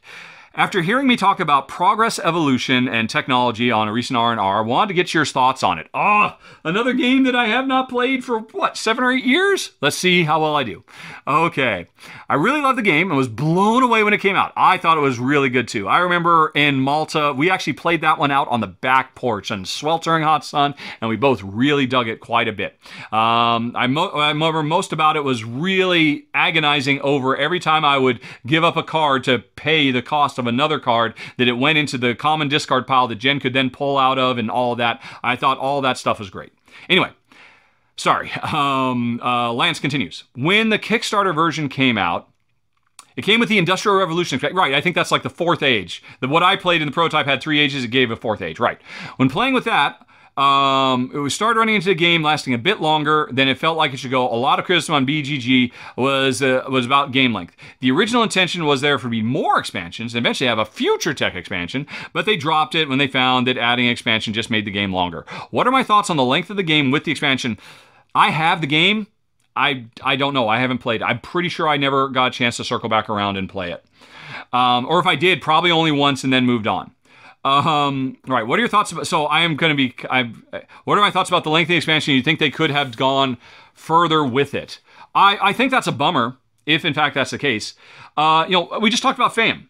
Fayum. Um, Fayum do, uh, does a lot of really cool stuff. Watch my run through to see why. It's a really so many cool games. I, I think I called it um, you know, uh, Friedemann Friese's best game of all time, in my, to my opinion. One of the things it does is it borrows the um, card drafting system of Power Grid, where when cards come out, they don't um, they don't just go into most expensive you know you, you pay attention you shuffle them around and that's all really exciting and the game is over once that all the cards have come out once you cycle through the whole deck and um, I felt my one complaint about Fayum was it's a bit too long. And in a two player game, at the end of every round, or maybe at the end of every turn, I think it's at the end of every round, the two cards that have been on the table the longest get sh- uh, away and they're gone. And so make room for new stuff. So that just kind of replicates more players um, burning through the deck faster. I don't see any reason, because other people complain that it's a bit too long as well why not make it three cards instead of two and just speed the game up? That would increase the speed of the game by 33%, or give or take. And I wonder if such a thing were possible for progress. You know what? I got to go back and look. I got to go check my old videos again, and I'll be right back. Yeah, okay, I don't know how much that would work. Um, because I, I forgot. I mean, going back and looking at just how incredibly interlaced everything is with everything else in that game. Um, I mean, they already do have the scaling of you know the uh, the more players, the more age symbols have to come out. So that kind of works pretty well. Here's the thing: this drives me nuts. It seems like such a simple solution to me, and yet no, almost no publishers or developers or designers ever go for it when it's such a no-brainer to me. So let's say let's say progress. Okay, you, you, know, say ultimately progress got the uh, you know the industrial age and then the modern age and then the future age, and there you could actually have to play through six full sessions.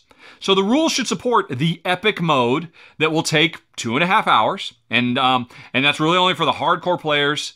And you know, for regular players, it would take even longer than that, and that's great.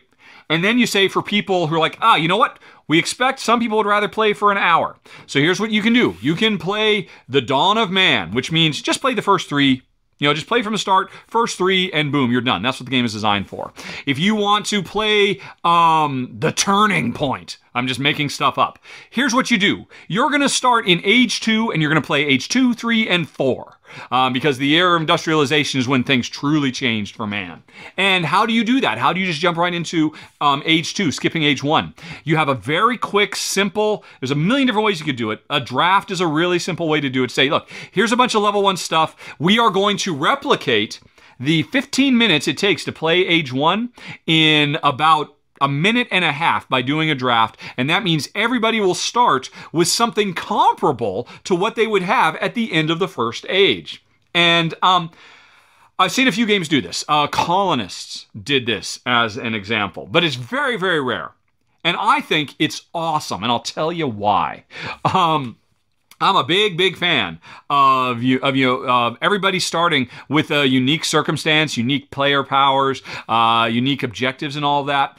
And um, you know, I'm saying that you know what? Hey, after this very quick draft or um, you know card splitting thing or uh, auction or whatever, there's a million different ways you could do this where you could basically fast forward through an entire age of the game so that the game doesn't have to get any longer, but you can go deeper into the storyline. Whatever method you want to do it, and it would be easy to implement, easy peasy to do, um, and it would be a fun little kind of mini game you play right as part of setup, um, and it would feel great because wow, we're just zipping right along. Yeah, that's Stone Age and Age of Antiquity, boom, done, moving on. Let's get to the exciting stuff. Um, doing that, and again, a colonist did it. Uh, a colonist I, was probably one of the best examples I've ever seen of this. Because Colonists, if you played from start to finish, was like seven or eight hours long. But it didn't have to be. You could play in a 90 minute game and just only play the future stuff by doing this thing that would basically fast forward through all the early game. You do that, and it means everybody gets to start in a very specific circumstance, a very interesting puzzle, a problem to solve of right. These things I got um, in my fast forwarded version of age one, how am I going to leverage these together? How am I going to make these different pieces work? I think that would work brilliantly. And that's, you know, that uh, when you release the fourth expansion, you say, look, you can play the long game, or if you want to play the express game, you can play. Here's a way to skip um, ages one and two, and you can have a 45 minute game um, that is just about the uh, you know age three and then age four. That's awesome. And again, I point to Colonists as a great example of it. Uh, and other games have done it too. And I think they should have done it for this. So that's how I would go about it, I think. Um, because I don't, I, I, looked at it and I don't think it would necessarily make sense to like do the Fayum thing of say, hey, you know what? It's it's one fewer card you have to get, or everybody. And when you go into a new age, automatically get one card of that age, or pretend you have one. I don't think that would work. It would probably mess with the balance. So a fast forward option is what I would recommend. Alrighty. Uh, okay, then we move on to Henrik, who wonders Have I ever seen board game stats that's generated from my board game account? Um, yeah, the insights. Yes, I have seen it. Uh, it's really fun to browse. Maybe I could look through it and share something I found. I've, I've looked through this many, many times. I've occasionally used it to do, um, oh, what do you call it? Uh, uh, get my basis of what a top 10 is going to be. Let me go on ahead and pull it up. I just followed your link. Oh, wait. No, what is this? This is something completely different. Well, look at this business. Alrighty. I think I have seen this somewhere.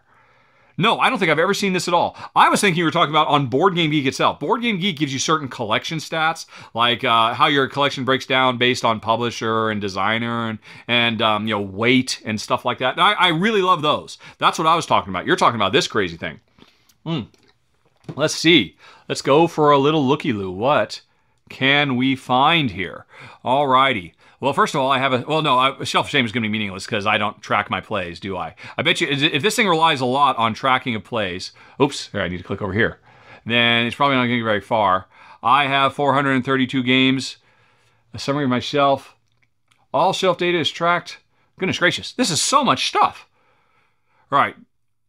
Oh, changes in shelf size over the last 12 months. Okay, um, I'm keeping my collection pretty much at roughly the same size. What's this? All right, so that that's an observation. Gathering dust. Um, how do you know these are gathering dust? Because I don't track my plays, and I've played Castles of Burgundy last year. So why? I mean, I've had it since September 30th, 2020. These games that have been sitting on the shelf, oh, it's just the games I've had the longest. So apparently, the game I've had the longest in my collection is Carcassonne on the Castle. That's not quite true. I've had games longer than that. It's just the game I've gone longest without touching by either, you know, having to tweak it, at least I'm guessing, by tweaking its, uh, I'm assuming this is going by modified date, or is it just going by the day it was first added? Um, did I have had a, yeah, I've had a Car- Carcassonne was one of the first games I got, and I got Agricola shortly thereafter, but I got a bunch of games before I got Carcassonne, so I'm not quite sure how it gets that. Um, right, and so a lot of these stats are going to be meaningless because I don't track my plays. So let's get off the shelf of shame thing. What is the worth? Oh, this will be embarrassing and depressing and makes I should just sell it all. Um, although it's going to take a while to figure out what the worth of my collection is, apparently. Uh, might be a bit. I'll pause and uh, come back when it's done. Okay, that barely took enough time for me to get a drink of water. The value of my collection at around 400 games is $1,300.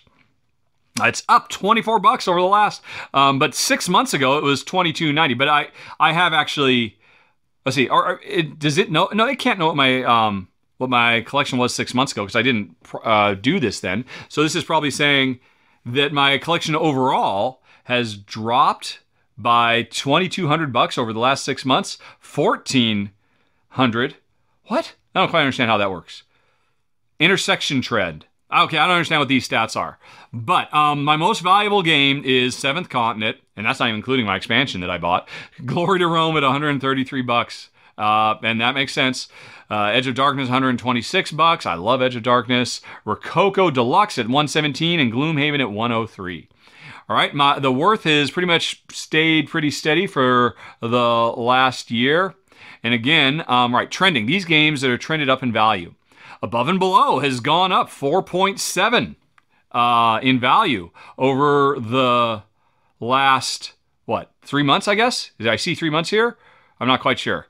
Uh, my Russian Railroads is rising. My Lords of Waterdeep is rising. My Lancaster is rising. What's dropping in value? Do you have a dropping in value? Alrighty. I have $541 game, dollars worth of games from Stefan Feld. And um, Right? Okay, yeah. So Stefan Feld has cost me the most money. Although this doesn't apply for me because a lot of my games Um, the majority of my games I get, uh, you know, for free. So, but it is still interesting. Uwe Rosenberg is number two, Michael Kiesling number three, Matthias Cramer number four, and Alexander Pfister number five. That is genuinely interesting to me. Publishers, Lookout Games comes in at number one, Hans and Gluck number two, Eagle Gryphon number three, Tasty Minstrel, oh, rest in peace, so sad. Tasty Minstrel number four, and Queen Games number five. Those are interesting. This is fun. Oh my gosh, there is so much stuff here. What about general ratings? Is this going to be my ratings? Uh, this overview of my ratings. I've rated 393 games, and my average is 8.3 because I get rid of stuff I don't like. Um, my average first rating is 8.2. My average second rating is 8.3. Alrighty. Um, let's see i, I update 42% of my ratings. That's true i'm always updating them. And uh, let's see in the last whatever it doesn't say what time frame this is i'm going to assume month. No it must be probably the last year maybe. I have made 79 increases and i'm surprised 66 decreases. That's interesting. Um, right again the getting played is useless because i don't rack my i don't track my plays. Right um, wow disparities. Which of my rankings have the biggest difference from Board Game Geek community? Alrighty, um, yeah, and, and Board Game Geek has something very similar to this. Where I think I did a top ten of places where I disagree with the Board Game Geek the most. Thermopolis, which is my biggest disparity. I think it's a nice little game, at point three and Board Game Geek thinks it's a four. That's ridiculous. Here's the deal though the vast majority of people have never played Thermopolis. Only like 50 people in the world have actually played Thermopolis because it was an extremely limited little deck of card promo bonus you got when you went on the first ever uh, board and sand thing. So there's like 50 people in the world who have this game. And um, but 276 people have rated it, and you know why they've done that? Because uh, Ludi Creations did a quick little digital implementation of the solo only version, and they're rating it based off that. At least they must be, or else they're just hate rating it. And I even then, I don't think it's a four, but the game is more fun with more players, definitely. Uh, Jen, I, I, kept it. I kept it all this years. Uh, Shadowrun Crossfire, I say is a 9.9. Board Game Geek says it's 7.2.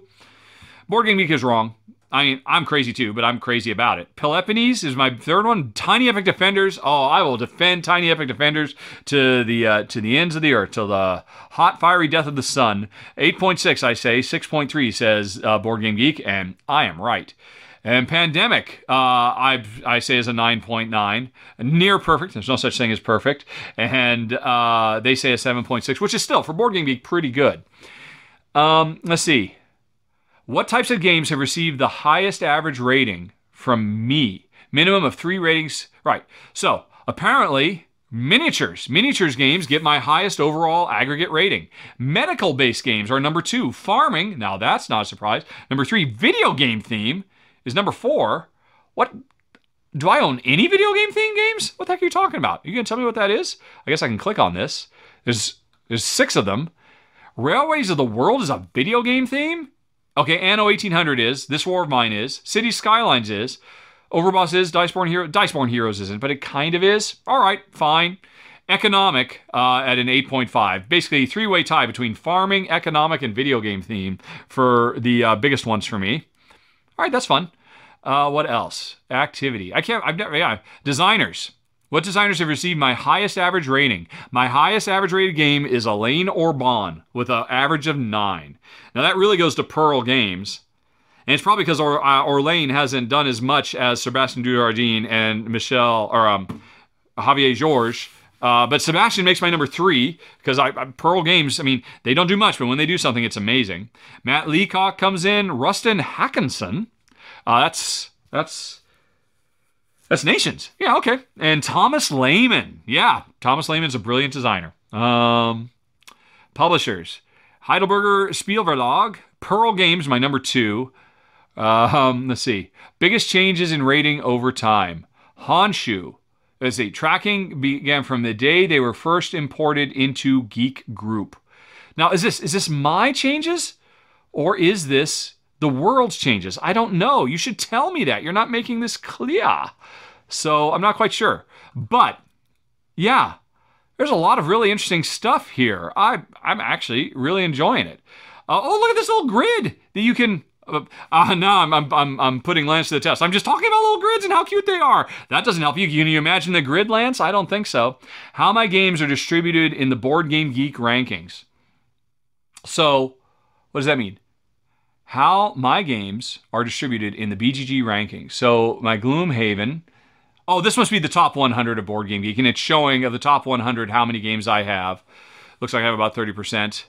Um, designers. Which designers have the most games? Uh, my yeah, again, it's Stefan Feld, Uwe Rosenberg, Reiner Knizia number three, Pfister number four, and Michael Kiesling number five.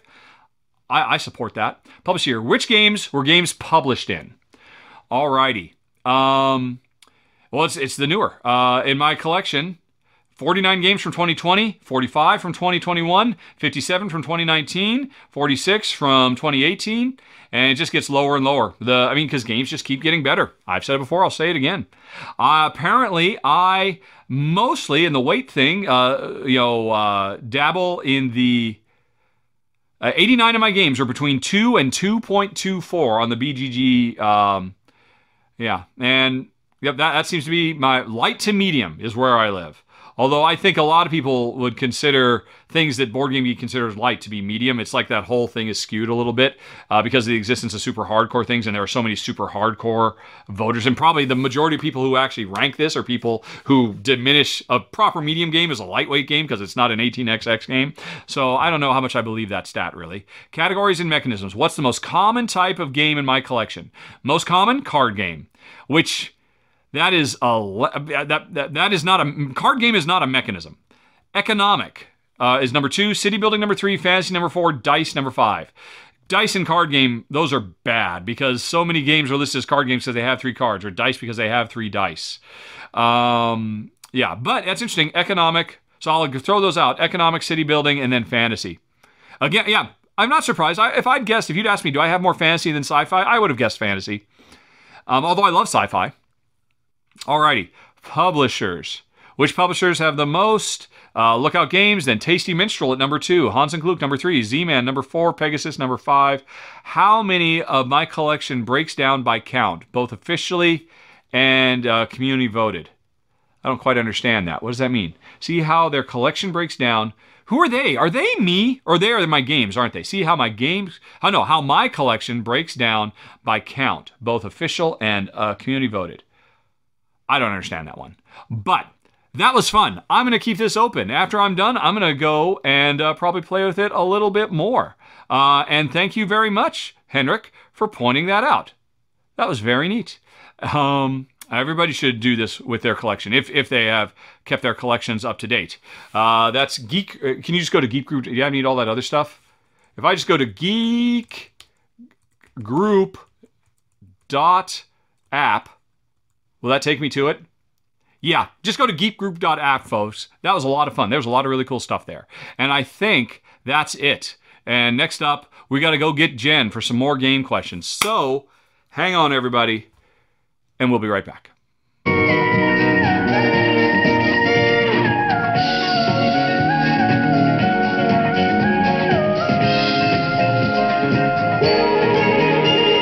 Okay, everybody, we are back. Jen is here. Uh, prove to the folks you're here, honey pie. For folks who are looking, I forgot to actually uh, put the little picture of Jen. There she is. All right. So we are now going to continue with some gaming related questions that I struck me that Jen might have something to say about. We will see. And then afterwards, yeah, you got me. Yeah. it's the Halloween edition. Yes, Jen's very. We just played a Halloweeny type game, so Jen's feeling in a very spooky mood. but anyway, um, okay, Gerald asks, which of these game worlds would we rather live in? Honey Pie. Yes. Dungeon Pets, the world of Dungeon Pets, Yep. or the world of Charterstone? Charterstone. Do you remember Charterstone? Yeah, I love Charterstone. Right? Yeah, we had our little groups in our camps, like six of them around. There Yes. some Okay. Yep. things. You remember it. You remember it. Yep. I, I love Charterstone. So you would rather live in the Charterstone world than the Dungeon Pets world? Uh, yeah, cleaning up poop. Not not as much fun. That's true. There was no poop. There was no fecal matter at all in Charterstone at any point. And we played through the entire game one and a half times, the entire campaign.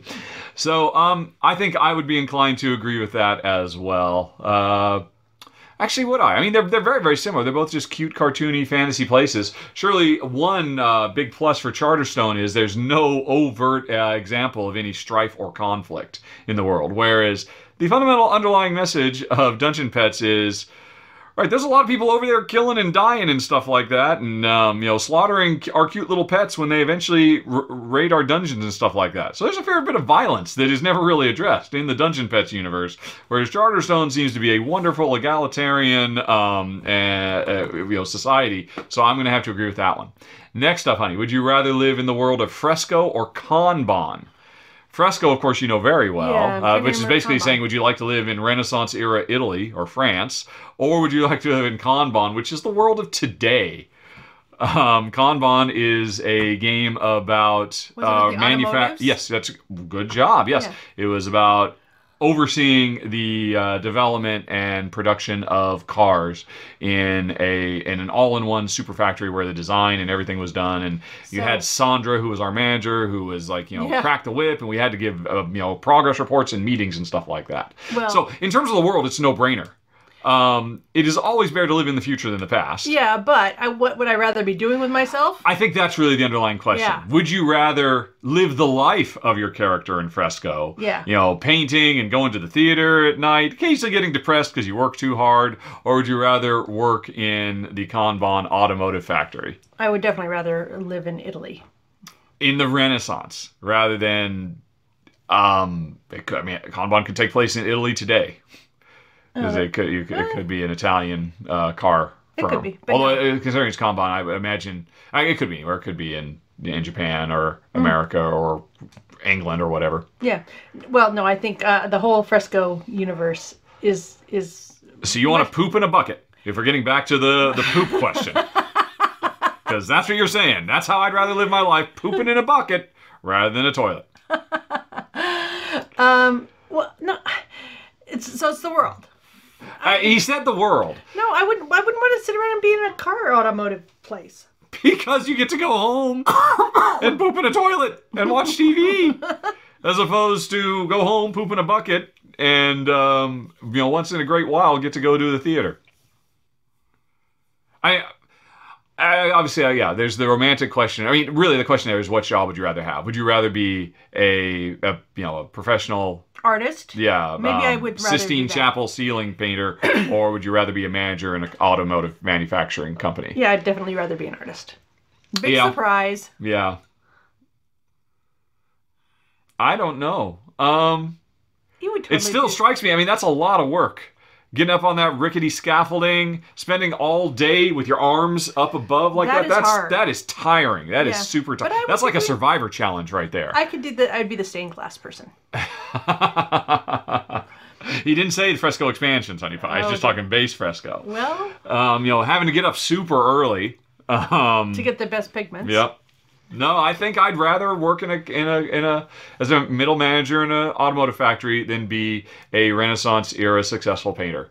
Because again, My art yeah, is for- for- everything. for- yeah, well, no, forgetting about you know quality of life once you're outside of the workplace, uh, uh, it's going to be. I mean, I could die.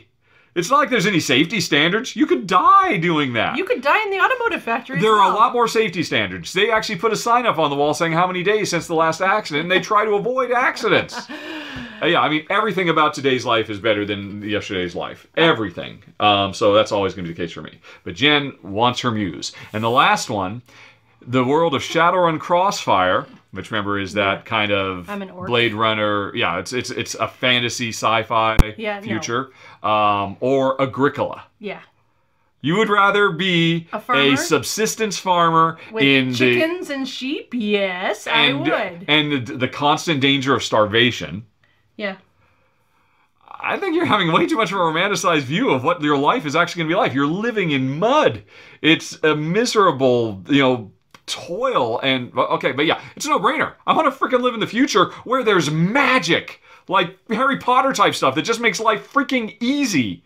And um, there's like all kinds of cool, neat science fiction stuff. And you know, I- I- just everything about life is better. Yes, it's a it's a quasi dark dystopic future. Yeah. But that dystopic future is outside the bounds of my little um uh you know two bedroom apartment in Seattle. Um, you know, I know it's a no brainer. Of course, I'd rather live in a place where there's kind of cool, um, you know, science and medicine that will make me, you know, and there's magic. There's actual magic.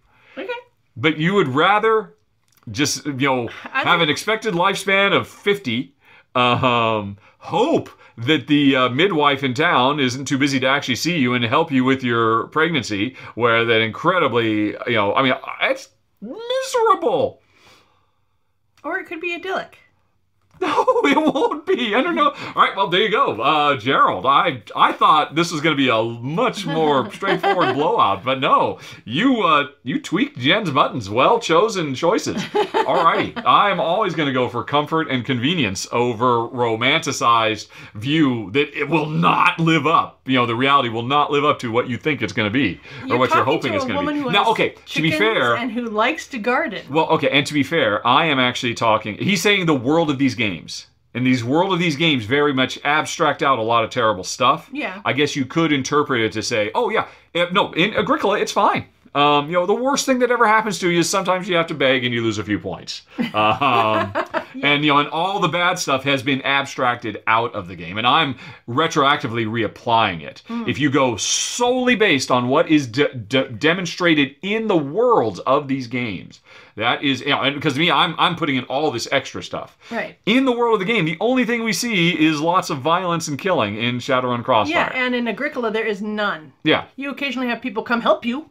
So I get okay, because again, we're applying. Not only do we live in this world to make this more interesting, but we're also saying who we have to be these people. And uh, yeah, I have no illusions about. Oh, it's really cool to be an action hero. No, it's terrible. it's terrifying. You're very likely to die. You're in a lot of pain, Yeah. and you have to do terrible things. So with that in mind, I mean, if we broaden the to say, no, well, not only am I in that world, but I have to do what I do in that world, then yes, I guess I would probably choose Agricola too, because I don't want to run around killing people. Um, but I'd still pick Kanban. I would still rather be an employee of Kanban rather than an employee of the church in Fresco. And Charterstone, we agree. Yeah. All right. Okay. Wow, that's that, that went deeper than I thought it was going to. well done, Gerald. And then uh, next question, Honey Pie, eleven, the soccer game or the football game we played. You know, where your football Uh-huh, manager game. yes, yeah. He, uh, Gerald wonders, has eleven sparked enough interest that you might watch one or two World Cup matches this year? Nope. Not even a little bit. Not even Ted Lasso, the greatest TV show of all time, Yeah. would uh, I'm prompt that watching all us. of my sports on Ted Lasso. these Yes, we, yeah, we, we Ted Lasso got it done. Thanks. Um, nope, still nothing. Nothing. Alrighty. Okay, then we continue on to Alejandro, who points out that Board Game Geek Con has updated their COVID-related guidelines, and he gave us a link. I'll go on ahead and fire that up. I imagine it's. I mean, th- you know, th- these are from over a month ago because we're so late this Oh month. Oh yeah, I did read that actually. Yeah. So what they're doing is Oh, they're, I'm clicking on the wrong thing. There they're we go. requiring masks. Darn it. There will be a I'm going to bring it up. I'm going to put it on screen. Oh, If I can. Why? There we go. Finally. Um, so then I got to come back over here to Chrome. Boop. Yeah. So the, I mean, I'm just, maybe things have changed since the last time we looked. I don't think they have. So everybody has to sign this waiver um, attesting to the fact that they are vaccinated or they've tested negative in the last 72 hours. They, uh, they're, you know, the they, you know, they signed this thing saying they agree to abide by the health and safety protocols and they abide by the code of conduct and anti-harassment policies. And um, you so you sign and date that. Apparently, there are, I think they are still um, designating some places that are mask free. There will be a few breakout rooms and open spaces that are mask optional.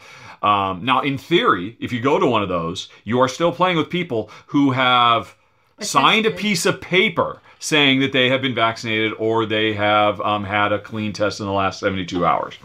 Um, right, and I mean, I think those are really the the big issues. They, you know, mask usage. There will be enforced. I mean, nobody can have their mask kind of just like below their nose and their nostrils hanging out. They're gonna clamp down on that, and if you do it, you're gonna ask to leave and all no those kind of things. bandanas. So also they've got some information about. Oh, really? Oh, bandanas will not be acceptable. I didn't recognize that. That's pretty cool. They'll have some available too, but do they have to cover the nose and mouth? And no gaiters. I mean, What's a gator? a gaiter is just like a buff. Oh, isn't that a bandana? Is that the same thing A as a bandana, bandana? is that is a the thing that like Yeah. Rosie the Riveter well, like, like, hair. Well, like, like, how- like Jesse Je- James. Would, Yeah. yeah. mhm. Yeah. So not no bandanas. It has to be two layers. Yeah. Okay. Um, but the good news is Bits and Pips, who are awesome, Bits and have- Pips are awesome. have made us some new masks. Because uh, Betsy and Steve Ercolini very, very kindly sent us masks. uh, What almost two years ago now. Yeah. Jeez. Um, and we have been wearing the heck out of those. Mm-hmm. Um, but we're gonna get some new ones for BGG Con. Yeah. Um, anyway, though, uh, so yeah, there's been about enforcement, um, and then there's like some, a Q&A type bits.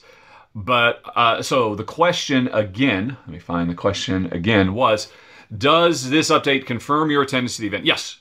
Well, uh, yeah, but we were aware of this when we decided to attend. Um, uh, we were aware that this was the approach they were going for. Too, this is the important one. Would there be any critique or suggestions from Oh. our end to further enhance those guidelines? Would you like to uh, critique or suggest enhancements for those guidelines? Um, I think there's one very obvious one. proof of vaccination. Require yes, proof. I I do not understand why they are going with the. Uh, because it's Texas. it is Texas, but so um, it's their little slice of Texas. It's it's you know it's, it's their convention. You know they could be requiring because uh, it is very easy now. Uh, both Jen and I carry with our phones, and if you don't carry with your phones, you had your original.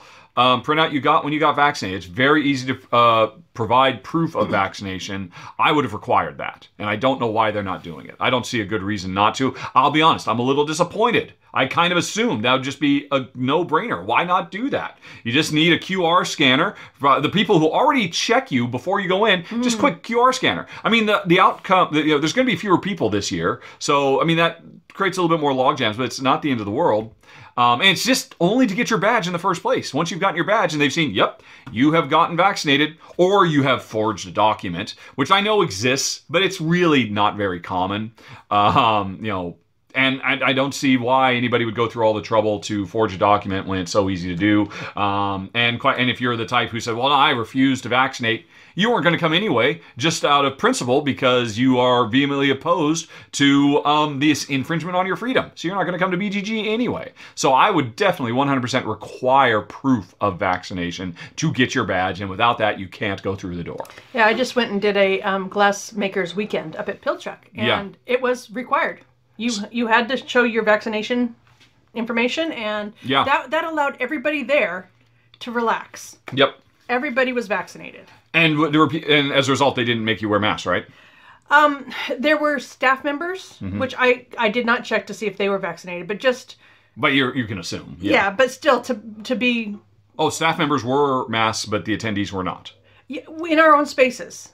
I don't know what that means. We had a we had a room that we were working in, so all of us who were there attending the glass convention didn't have to wear masks Right. in our dorms or um, When, so you're saying you did have to wear masks. When did you have to wear masks? we wore masks because there was a different group there in a different um, doing hot shop stuff. Oh, a, a different convention? Yep, and I don't know what their requirements were. Okay. So when we were Oh, when you were just walking around, Yeah. you know, in the confines of the hotel or what? Yeah, of course. Yeah. or in the um Yeah. where the The lunch restaurants or what yeah, have was, you. Yeah, yeah. Yeah, of course. standing in line waiting for your I don't understand why that's not the case here. That should totally be the case here. I, I appreciate it's extra work, but it's worth it. It's and not so, that much extra work. And it's not that much. Yes, you already have to go. You have to prove, you have to show ID saying, look, this is who I am, so I can get the badge with my name on it. At the same time, you're showing your ID, show your vaccination status. It's totally, and so that's kind of disappointing. Um, and for folks who are upset that we even asked this question, I, I decided to put it in here because it was Board Game Geek related. I could have put it in the personal section, but hey, it's board game related. It's uh, one of the biggest conventions of the year. So that is what we would do, and I'm disappointed that BGG is not doing it. We'll still go because I love Scott Alden. Just a little little letdown. Okay, Shannon loves the content, especially on our show.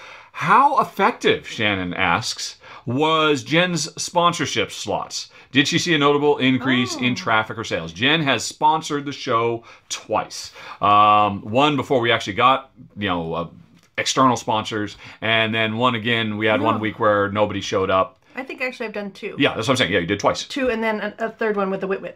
For the Yeah, that you did a contest giveaway as well. Yeah. Yep. Okay. So, um, yeah, I would say I got a lot more traffic to my Etsy site. Mm-hmm. Um, so that was really good. Um, I was doing really targeted offers. Yeah. And so I think people who wanted that particular thing definitely took me up on it. um, but, uh, uh, you know, if you're not, if you weren't in the market for that particular thing, which it wasn't player markers, it was jewelry. Hmm. So, um, but I, I appreciate everybody coming and having a look. I, I, I, I mean, I, you didn't know this question was here, so you don't have your numbers available. But I remember I, mainly I remember from the following week was I had to go to the post office a lot. uh, it seemed like I, I had to go every single day, where normally I maybe go once or twice a week. So to me, that's a uh, a sixty percent uptick. But that's not very uh, scientifically accurate. Yeah, and unfortunately, do you remember what the numbers were? No, and that was a couple months ago now. Yeah. So I'm I don't, but I do remember that I got a huge um, increase in people looking, which to me is definitely a win because even if they didn't buy right then, Yeah. um, they it's in their mind now, maybe for Christmas or who knows what. So definitely worth doing. Yeah. So, uh, any uh, board game publishers who happen to be listening to the show, hey, FYI, there's a testimonial. Um, I do know the uh, the Fun Again. You know, they're they're one of our two recurring sponsors, and uh, the two times they have sponsored so far, they wrote us afterward and said they saw a massive increase in sales uh, very very big you know in, in the games that ruel and i talked about that we were particularly interested in um, so that's cool so yeah uh, well, you know, advertising works. Um, go figure. And anyway, though, uh, let's see. I think that was it from Shannon. Errol. First of all, I don't think you can answer this first question, Honey Pie. Ryan Laukat is one of Errol's favorite designers and is working on getting a full collection of all uh, Ryan's designs. Question one Could we order our top five favorites of his games? Can you give me a?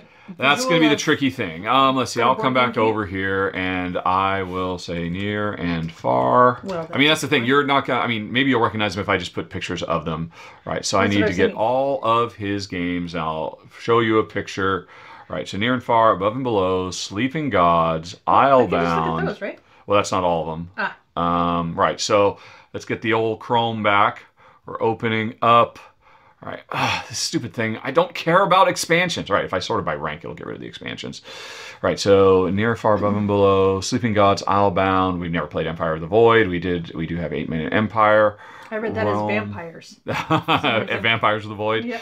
Uh, That's that game still influencing Yeah. me. Which one? The one we just played, the Rolling. Oh yeah, you're still got vampires on the brain. Yeah. Yeah. Alrighty. Uh, I think. Or we we haven't played Mega. Did we play Megaland? We did play Klondike Rush. Just gonna open them really quick so Jen can see pictures of all of them. Okay, so. Uh, near and far, uh, you're definitely going to know this one, Honey Pie. That is the one where traveling the world to go through books. Uh, uh, you were, I was the robot kid with the glass shard. You were the, the, the, the guard with a with a dark past who is trying to, and you know, and, and you fill up all the the tents. Yep. You're racing to get all the tents filled. Right, so that's one. Um, above and below is an earlier one where we are um, you know, uh, you know, building above, and we, we had workers. When the workers they, you know, they, they Oh, go yeah. into the tire, they eventually slide back over, and um, we're basically trying to build a bunch of buildings that do different things. But you could also go below, and it had, I mean, both of these had little story snippets as well. This one had very simple ones. Uh, near and far had bigger ones, and you're you're building either below or you're building above, and you're you just keep um, the workers are kind of on a on a uh, what do you call a conveyor belt of okay they work and then they and then they come back and they're tired or they're injured and they eventually slide back over so they can work again. So that was uh, Sleeping Gods is the most recent one. This is the one where we're the crew on the boat and we're sailing around and there's that combat game where you have to okay well I'm going to target this one and the damage is going to like you know cross over to the next one you know because all the monsters are like kind of in a row and you're trying to do like a little Tetrisy thing. Yeah, but but mostly we, we go around and we. Uh, let's see if there's a picture of that. It's very important. It's like really the heart of the game. Um, we did a live playthrough. Remember, we, we, we each of us have to control multiple characters. The captain we control both. I'm just not remembering the I, I, why is there no picture of it? Come on, people, put a picture of what is 80% of the co- gameplay of this game. And no one is going to show a picture, and you're not going to remember without a picture. Jeez, Louise, this is ridiculous. Come the freaking fracking on, all right? I'm going to go to Rahdo. Sleeping Gods. Um, and the live playthrough we did a few months ago, the uh, most hated playthrough we've ever done. I've got more thumbs down than ever before because we wore masks. Oh, Remember we wore masks? Yep. People hated that so much, got so much anger. But anyway, um, yes, remember combat. All the bad guys are in a Ah, row, yes. and you and you do you know yeah okay. Yep. Yep, yep. Why there's no picture of that on Board Game Geek, but whatever. So you've got that one. Okay. All right, then we've got Isle of Skye. This one we have not played for many, many years. Not since we were back in Malta. This is, we were like uh, privateers. We're sailing around from island to island. This is obviously a randomly generated world. We're having events. It didn't really have storytelling, at least when we played the prototype, it didn't have storytelling type stuff. Um, but you, again, you built up a crew on the ship. Uh, instead of getting, they'd be down in the in the basement. We're collecting fish, dealing with monsters, and it's basically like a pick up or you know a uh, what do you call it? Pick up and deliver game because we're sailing around, picking up stuff in one place, taking it to another place, that kind of stuff. There's that one. Then there is Eight Minute Empire, Wow. which uh, we have not played for many years as well. This was a all right. All right there's a game that picks up where um, you know we're, we're basically doing area control. It had nice, really cool little pieces that represent our buildings and whatnot. But the main thing is every round we're grabbing a new card, adding it to our card, and doing what that card says, and building up you know bigger and stronger. I, I, I'd be shocked if you remember this game at all because we haven't played it for many, many years. She's happy though. uh, City of Iron. This one we didn't keep because it was a deck. This is the only other deck builder in existence, honey, that has the you don't reshuffle your deck when you bring your cards Oh. back.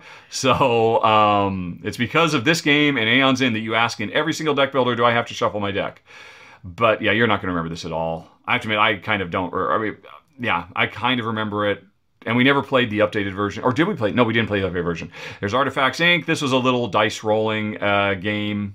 I don't remember this one as well. We didn't keep it. All right, did it look at all familiar to you? If not, it's not going to No. make your top five. The Ancient World. We played this. Um, uh, we, we played the updated version of it too, I think. This is the one where there's the gigantic, you know, the, the big monsters that are coming. Uh, yeah. It, it's it's kind of, it, it, I, you know what? I, I, I led this saying Jen's not going to be able to remember. She's not going to be able to remember. I thought maybe showing her everything, including the the Yeti game, Klondike Rush. You don't remember any of these, do you? The problem is that they they have the same art style. well, of course, they're the same artists. Yeah, yeah. They're they're beautiful, but they Yep. do tend to merge a little bit in my mind. Right. Okay. So Jen can't answer that question. I shouldn't have wasted everybody's time trying to get her to. I will answer the question. Uh, near and f- no, it's not out yet. Um, now or never is the best. Now or never, his latest game, which we did a co- which covered a few months ago, is going to be amazing. Near and far is number two. Sleeping Gods is number three. Above and Below is number four. Islebound is number five. I mean, those are the big boxes. Those are what everybody thinks about. Then you get into the smaller stuff. Eight Minute Empires is surprisingly one of the few area control games we really like. Um, and Roam we really liked. Roam basically just takes the combat from Sleeping Gods and makes a whole game out of it. I might actually put Roam above Eight Minute Empire now that I think about it. And then, um, yeah, what's it? Uh, Artifacts Inc. would be next. And then Ancient World. Unfortunately, Ancient no Ancient World, even with the updated one, was still just way too cutthroat for us. So I would then put City of Iron, even though it had some balance issues that we thought anyway, and then Ancient Ro- World at the bottom. Okay, sorry folks, that took so long. Sorry folks who are listening. Um, but anyway, we're now going to move on to the thing I thought Jen could answer um, because you point out, uh, you know, variations in uh, Ryan Laukat's games. Sometimes they have emergent stories, and sometimes they have very specific storytelling beats. So the question is, honey, what are your thoughts on emergent story versus implicit? And uh, what is uh, your favorite game or memory that leans on emergent story? So what emergent? I haven't even read what he said, but emergent story means the story grows out of the actions we choose. It's just kind of you know the game is designed for us to tell our own story as opposed to an implicit story means oh no no the developers the designers wrote a story and we're going to play our way through that story. So thoughts emergent or implicit which do you prefer? I'm going to make while you think about that i am going to make sure i'm actually uh, interpreting because i could actually read his email. That would that would be a polite thing to do. Uh, emergent story not implicit uh, yeah i'm pretty sure i've got that right. Yeah. so. Uh, well, I think I'm going to say emergent because that Mm-hmm. definitely customizes your experience to your game. so And that's one of the things, like when you take pictures of games and you want me to remember them, you always take them from your point of view. And I think you should take them from my point of view if you want then you can to- take the pictures okay, maybe I will. all right maybe you will Uh, yeah, Unfortunately, where you're sitting, it creates a lot of glare in the picture. That's why I mostly take them from my perspective. fair enough. Um, right, so I think yes, I have enjoyed stories that you know are, that was our board at the end of the game. Mm-hmm. Charterstone and Yeah. uh, pandemics and Well, then following on, what is your favorite game slash memory that leans on emergent storytelling? What is something you can think of from any game that's like, oh wow, you know that that was a thing that happened unique to us because of the circumstances of that game and the choices we made. So that's the problem. Emergent stories are much harder to remember, unless they're really you know cool. Yeah, I mean, I know that we've talked about games that have been really amazing at the time when mm-hmm. we were playing Yep. them. Um, I think Charterstone actually had some pretty cool stuff happen. Yes, but I mean those are implicit. Those are you, what you are remembering from Charterstone are the things where okay, when you get to chapter seven, this thing's going to happen. Open this envelope, bring this new thing out. That changes the function of this game. That's mm. implicit. That's not a ah. story. That is a story that was designed to happen, as opposed to things that just kind of grow organically out of our experience. See, the problem is. I'm I am agree with Jen. I, I I love a good story. I mean, I, I do like um, implicit storytelling in games, but I prefer emergence as well. It's kind of part of my background as a video game designer. But the thing is, we play literally hundreds of games every year. Hundreds. And it is impossible. If we were normal people and we played maybe five or six games a month, you know, they played on the weekends and that was it. I'm sure the um, you know the emergent stories that we have experienced many many times over the years would stick with us more. But it's kind of impossible for us to remember that kind of stuff. And so what we tend to remember are the you know Pandemic Legacy Season 1 when the thing happened. You know, I mean which are implicit or you know designed. Doesn't make them better. Oh no, but okay, I do have one. I do have one implicit. And it is, interestingly, from Pandemic Legacy Season 1. Pandemic Legacy has big story beats. You know, big, whoa, the whole world just changed. But probably the most uh, impactful story or emergent uh, also happened there, which was I think it was Riyadh um, throughout the entire game had Oh, yeah. always been, you know, just through dumb luck of the card draw, uh, the epicenter of where the infections kept. And there's a system where the more a city gets hit, the closer and closer it falls into into complete chaos, Chaos, and yeah. disorder and you know it falls and i remember we fought so hard to keep that city alive and there came a point in the game 100% because of the choices we made had nothing to do with the story where we had to well we will lose this session of this game if we don't let millions of people die. And it still hits me to this day if i think about it. So and um, now to be fair the developers matt leacock and rob daviau they designed the game for that sort of thing to happen to come about in an emergent fashion. So that's kind of like a, an interesting mid where, you know, okay, we know we want these things to happen. Let's try to set the stage so it seems like it emerges naturally when in fact they were pulling strings behind the scenes to make those kinds of uh, moments happen. So maybe that's the best. Maybe, um, you know, uh, a thing where okay, we want to feel like this happens because of the player's choices, but we've also architected it so it's likely to happen is the best way to go because you can have your cake and eat it too. Have insanely, uh, um, you know, scripted uh, emotional beats that feel like, and so maybe that's I think the best way to go. Uh, I've given you enough time, honey. Can you think of anything? Oh no, I was just busy rel- reliving. Yeah, we'll never forget that. Alrighty, uh, number three. Do we prefer campaign stories or one-shot scenario-based games? And this is this is getting away from the origin.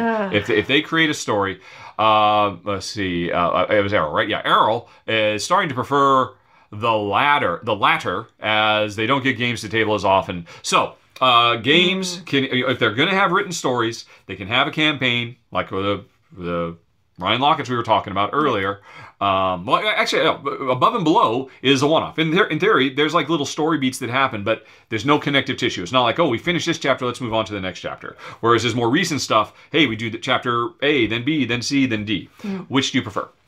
um, well, again, I think if we were normal people, I would probably enjoy the longer storylines more.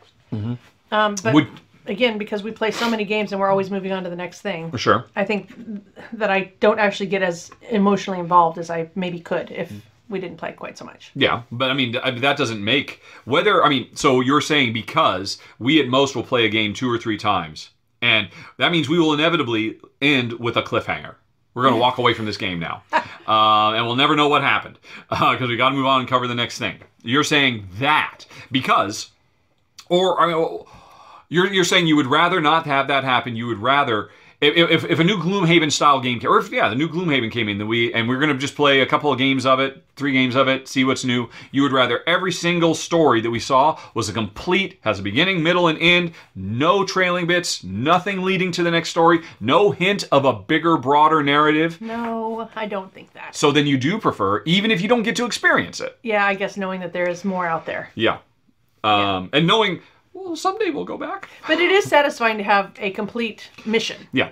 Uh, it's uh, it's called episodic versus serialized storytelling in TV. But is it a single camera? oh, that is a different television reference. God. So, um, so you would prefer serialized to episodic, even if you never actually get to see the full serial. Yeah, I guess so. Yeah. Okay, that's what I figured. I'm, I'm, I'm the same. Okay, then we move on to Ethan. How do we approach games like Concordia, the, the base game, putting aside expansions, that don't have any setup mechanism that could help players form initial strategy? This is a take on because we've talked about this in the past. Yeah. I think in recent episodes that we prefer a game that isn't quite so sandboxy, that gives us a direction. Especially, how would you help a new player learn the game? Thanks, give up the good work. Uh, looking forward to the next R&R. Alrighty. Um, so, right off the bat, I would say that Concordia does give you some initial strategy. It's very specifically comes from the fact that um, cards have different costs. Uh, you know, one things you're going to do. There's no way you're not going to play Concordia and not buy new cards. There's no way you're going to play Concordia and not buy new cards. Cards further to the right are more expensive. Cards to the left are cheaper. And um, you're going to want to buy some cards sooner or later, and that is going to affect you. I mean, certainly when I sit down to play Concordia, I'm already thinking about, even if I don't buy cards until the third round, what card am I going to get? Am I going to wait for this one that's over there to the right to get cheaper, because hopefully Jen will buy some, or am I going to buy one of these? Um, knowing that is already giving me a direction. Um, I don't know that Jen plays like that. I'm just looking at what which one Concordia is. I can put it back on the screen if you like. I've got it. All right.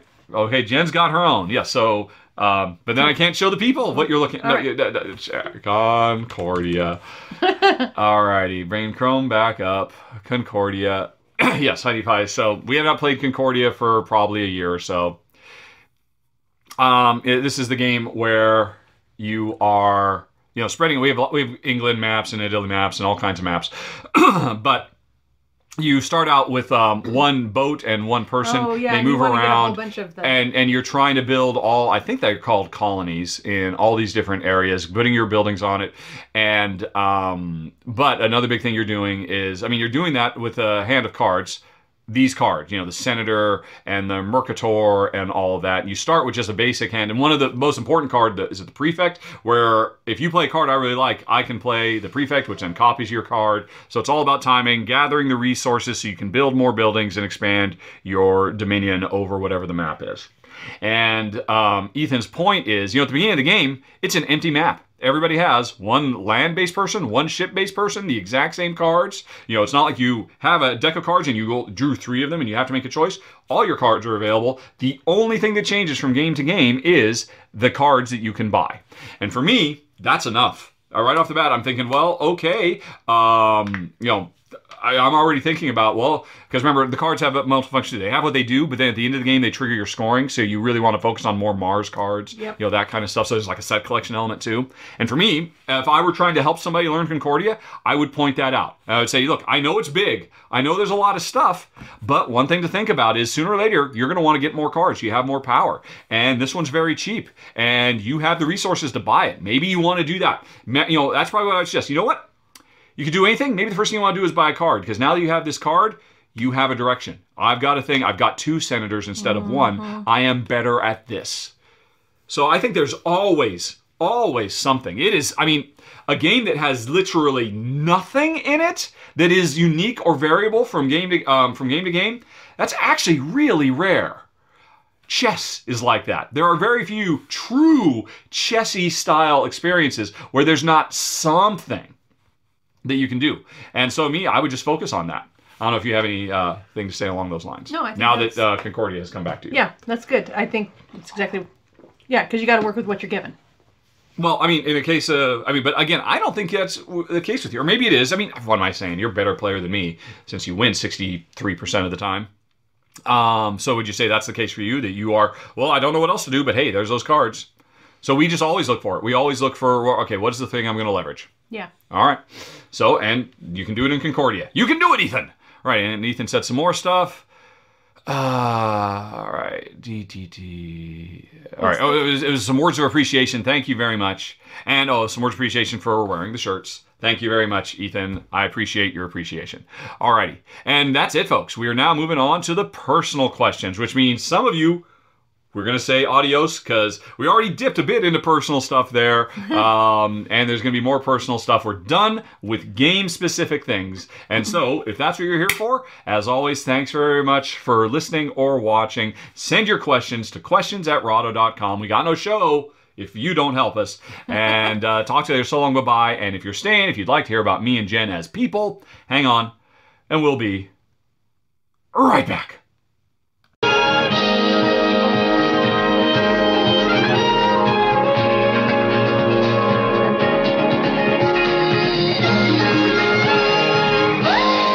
Everybody, welcome back. Jen is here. She's got her laptop in case we get into any boring video game questions, There it is uh, which I think there are some, or some some TV questions that Jen won't care about. But her first question from Matilda, I think this is this one is to Jen.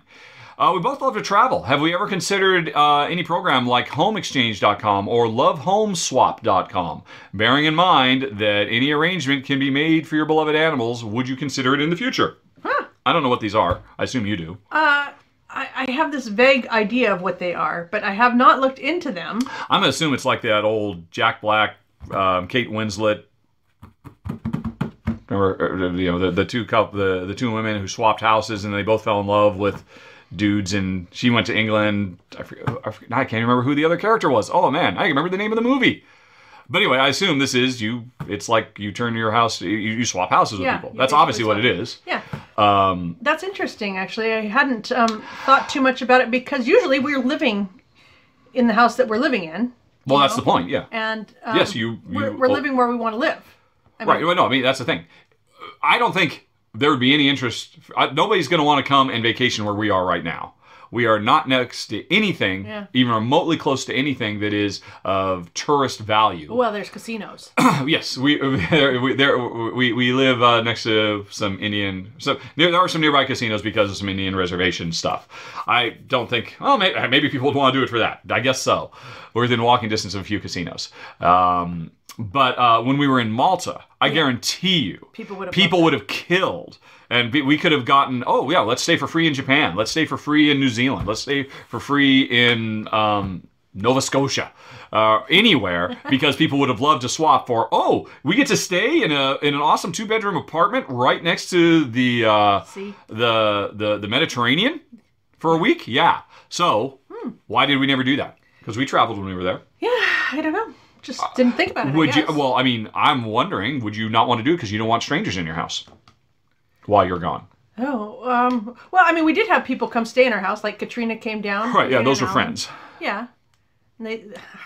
Uh, Yes. Yeah. We, we. I think twice you had Katrina come down and, and house sit. Yeah, And she and, she looked and- after the and She and her husband got a, a holiday out of it, and we didn't have to. You know, we, we didn't have to bother our neighbors to take care of the chickens and stuff like that. yeah. Um, I think though Katie still took on the pups, didn't she? We still had them Probably. stay Yeah. with Katie. But anyway, um, yeah, I don't know. I that would be something I would consider in the future. I suppose we'd have to have a desirable area that we're living in, and we're Yeah. thinking about. Uh, uh, assuming we did have a desirable area. Yeah. I see. I would think you would dismiss this out of hand. I would think under no circumstances would you want total strangers coming into our house in our absence. yeah. I mean, I, I think that would just be an, nut. yeah, I, yeah. That's it. I just think it'd be an instant no go for you under any circumstances. I assume that this is a site where oh look, I you know that people rate each other. You know the, Mm-hmm. the the people rate the place they're staying, but they also rate the guests that they had in their houses. I got back, everything was fine. They seemed to be they they, they left it cleaner than I left it. You know that kind of stuff. I assume that you uh, get those sorts of things going on, so you can see the rating of people. Yeah. Um, but even still, even in that case, I don't think you would be comfortable with a complete and total stranger who you will never meet and never see again staying in our house for a week. Yeah, but that's that's similar to Airbnbs. People we've stayed in people's houses. Yes, I don't imagine you would ever do an Airbnb. Yeah. So that's the thing. I, I can't imagine this would ever work for you because you're such a privacy nut. Yeah. Okay, fair enough. I'm just looking at their site. All right. Well, Jen will continue to dig in, Matilda, but I, I'd be totally fine with it. I'm, I'm an open book. Look at me. Look at this show. um, would you like to see our bank receipts? But no, uh, it's uh, yeah. Jenna is a very different beast, and probably a wiser beast as a result. All right. Uh, while Jen's looking up, she might circle back. We're going to go on to Lance, who, um, in response to Lance's questions about concerts, I said people develop their taste in music when they're in high school. I don't know if I was like, I mean, I, I, think. I, I think that's largely true. I mean, but obviously people continue to develop over time. It's just you know, when we get to high school, that's the first time we're making choices for ourselves in our lives. And I think those are very, very, you know, fundamental to who we are. And I think people tend, in my experience, people tend not to let that go. That people's favorite bands tend to be the ones that they decided for themselves in high school. And that informs their musical journey. It's the beginning of their musical journey. And the origin story is always the most important thing. Doesn't mean they can't, anyway, maybe that's what you're going to talk about. I should read the rest of what you're saying. Um, because you disagree. It isn't the case. You just want to, to talk that through. Lance manages a public radio station for a living, and one of the stations is rock and hip hop. Part of Lance's day to day is talking music about music with people. Well, then Lance, you're more of an expert than me. Um, right. The thing that Lance notices is with student employees that they do not have a very thought out appreciation of music. Oh, I completely agree with that. They just like what they like, sure. I- I'm sure there's going to be some kids who really get into it, but for the most part, they just, oh, whatever happened to be on the radio now, although that's changed, right? Whatever happened to be on the streaming stations, whatever happened to be on Spotify is what I tended to like. But of course, in our age group, it was what was ever on you know top ten radio, is what they tended to gravitate towards. Uh, let's see. Anyway, I'm sorry. I'm interrupting you. I'm interrupting you. You're not even here. All right. So Lance continues. The thing that Lance has noticed uh, uh, with, with the student employees is they, they do not have a thought out appreciation of music. That developed when they were in their 20s. And you notice with, that with students as well. You know what? I'm going to put high school and early 20s. I'm over 50. To me, that's the same bucket. A 22 year old is the same thing as a 17 year old to me, quite frankly. They're all their brains are all still developing. I mean, you know, young men's brains they don't finish developing until they're in their mid 20s. You know, they're literally their brain chemistry is still growing. All right, so that's why to me it's that's kind of still in the same bucket. Anyway, though, I'm interrupted again. Everything is either incredible or it sucks, and they can't give you a reason for why their opinions. Yeah, I, I, I would agree with that. I would say that music that um, that Lance was into was when uh, when Lance was in high school is stuff that he's gone back and appreciates now, but definitely not the music that he generally cares about. I think college might be a more normal time to. And you know what? Yeah, I will grant that. You know what? Maybe high school lays the groundwork for college. But yeah, everything I said in high school is equally, if not more, applicable in college. I will totally give you that um, because it's the exact same things that are are driving that kind of brain imprinting that we're going. Hey, I'm on, in high school. Hey, I get to choose the music. I get to set the radio station now instead of because I grew up as a kid. My parents, or mostly my dad, left it on top 40 country and western for until I was 15 years old. That's all I listened to. Conway Twitty and um, you know the Oak Ridge Boys. I could sing you verbatim every song, every top 10 hit. Um, you know, uh, Elvira, my heart's on fire. Elvira, uh, giddy up. You know, I, I know all that stuff. I don't like any of it. I, I don't know. I kind of have a nostalgia for it, but it's not something. And it's when I went to high school and I discovered a used record shop and I started listening to the Beatles. And um, you know, and, and the Beatles are still the most you know elemental, important thing to me. Um, but yeah, I continued. I mean, I, I don't know. Maybe I just peaked a little early. Um, because I mean, there's definitely other stuff I discovered, but you know, uh, Beatles are still in my soul in terms of you know musical impact. Um, but and to me, you know, college wasn't as much of an impact for me. I mean, both Jen and I are college dropouts. Jen got out after one year. I think I maybe did a couple more semesters than you, and I eventually got out as well. Well, I did a little bit more than a year, but yeah, I think Yeah. you did an extra. So I don't think uh, college had the same kind of you know cultural and spiritual and everything else impact on us uh, because we just didn't see it through. We we had, you know we, we kind of skipped. We went from okay we're students to oh we're we're, we're grown ups now. We got we got jobs. we have a house. Yeah, we, we got we have a mortgage. and we have a dog. and and so we're we're, we're done exploring our musical predilections now. Um, let's see. Also, uh, Lance thinks it's cool to continue to develop your musical taste for your whole life. Oh, I completely agree. Never thought I would care about modern hip hop as much as I care about hardcore punk music, but that's what happened in his 30s. So who knows? I, I yeah, I, I didn't mean to be quite so dogmatic. Yes, I hope that everybody continues to grow and evolve. I um I mean. Uh, let's see. I, actually, I don't really pay much attention to music now. What do I like? But Well, like so, I listen to Pandora a lot, and I have a couple of stations that I love, love, love, love, love. But And, by, sometimes, and for folks who don't know, uh, station in Pandora means Jen has identified one song she likes, and she said, "Pandora, make me a, s- a music station that plays music that is based on the rhythms, the syncope, the you know the the vocal inflections. You know, give me more stuff that's like this." Yep. So, what are the ones you listen to? uh, go big or go. home. Go big or go home. Yep, that's my probably my favorite one at the moment. Yep. Yeah. But um, I just love that. Actually, I was at the uh, chiropractor the other day, and they had one playing on there that ha- that was just great. It was a really terrific station, and I asked her, you know, what is this a radio station or what? And she says, no, it's a Pandora station. She gave me the name of it. I'm like, put it in the thing. I've got something new to listen to. But I think it's really important to to get off of my own channels and listen to whatever the top stuff is because that's the I'm I'm I'm always interested in finding new stuff because then when I find a new song that I like, then I make a station off of that and it goes off in a whole nother direction and I love it. I love that it's just not random stuff on the radio anymore. Mm, yeah. Yeah. And the same 10 songs. Okay. Uh, to Lance's observation, I mean, which is a kickoff of my observation, which honestly, Lance, you convinced me. I think college for most people is a more, I mean, high school is the first step of the journey. College and early adulthood probably really solidifies. Although there are going to be exceptions, like me. Um, but I mean, I don't know. Your folks, what what uh, what what does your dad and Nancy like? I bet you anything, their favorite music. I mean, I know for a fact Nancy's favorite music is Elvis. She was a teenager when Elvis was the king of the world. And I believe if she had been a teenager in the roaring 20s or 30s, Cab Calloway, in, even in late life, would define what her favorite, you know, what's really deep down in her guts. And again, I would I would extend from high school to college age, but still those early days when our brains are literally still in a chemical way forming. Yeah. So what I you of course worked in a record store in high school store in high school what, how has your taste changed or evolved and how uh, fundamental uh, if your love of music is inspired by high school versus college versus now? Um, I think the main thing that I have uh, changed as an adult is I don't want to listen to music that talks about stuff that I don't like.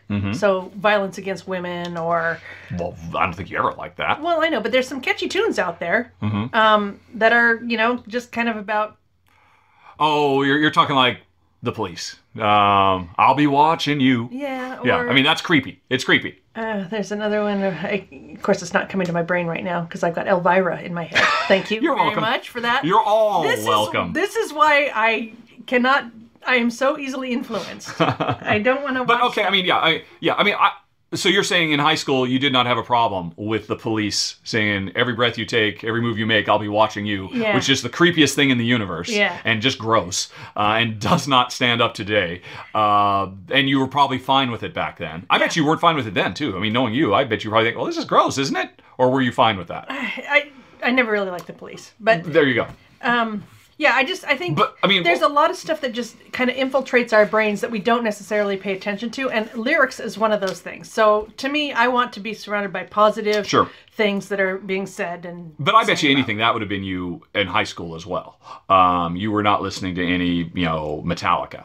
You were not, you know, No, exit light, inner night, take my hand, off to never, never land. I mean, that would you would have nothing to do with that. You, I'm, I'm trying to think of what I know of you. Yeah. You loved Belinda Carlisle and the Go Go's. Yep, and Brian Setzer Orchestra, and When did you discover Brian Setzer Orchestra? That really defines a big part, that I think, of your Cats. musical. Yeah, I, that Yeah. was probably junior high, high school. Mm-hmm. Yeah, and I still love that kind of music. Yeah, yeah.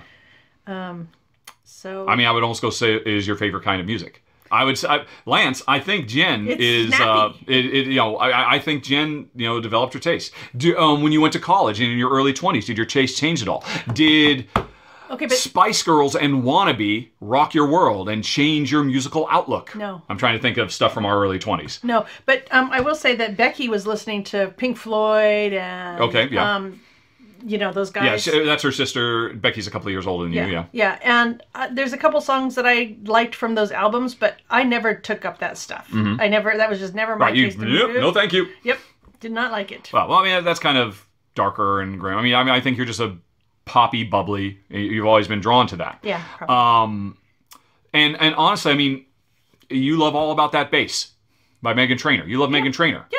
That's a direct line back to Belinda Carlisle and the Go Go's. I mean, to me, uh, you know, I, I- cannot imagine Meghan Trainor didn't grow up listening to Belinda Carlisle. Or I don't know, maybe I'm, I'm so old now. I'm probably missing an entire whole gap.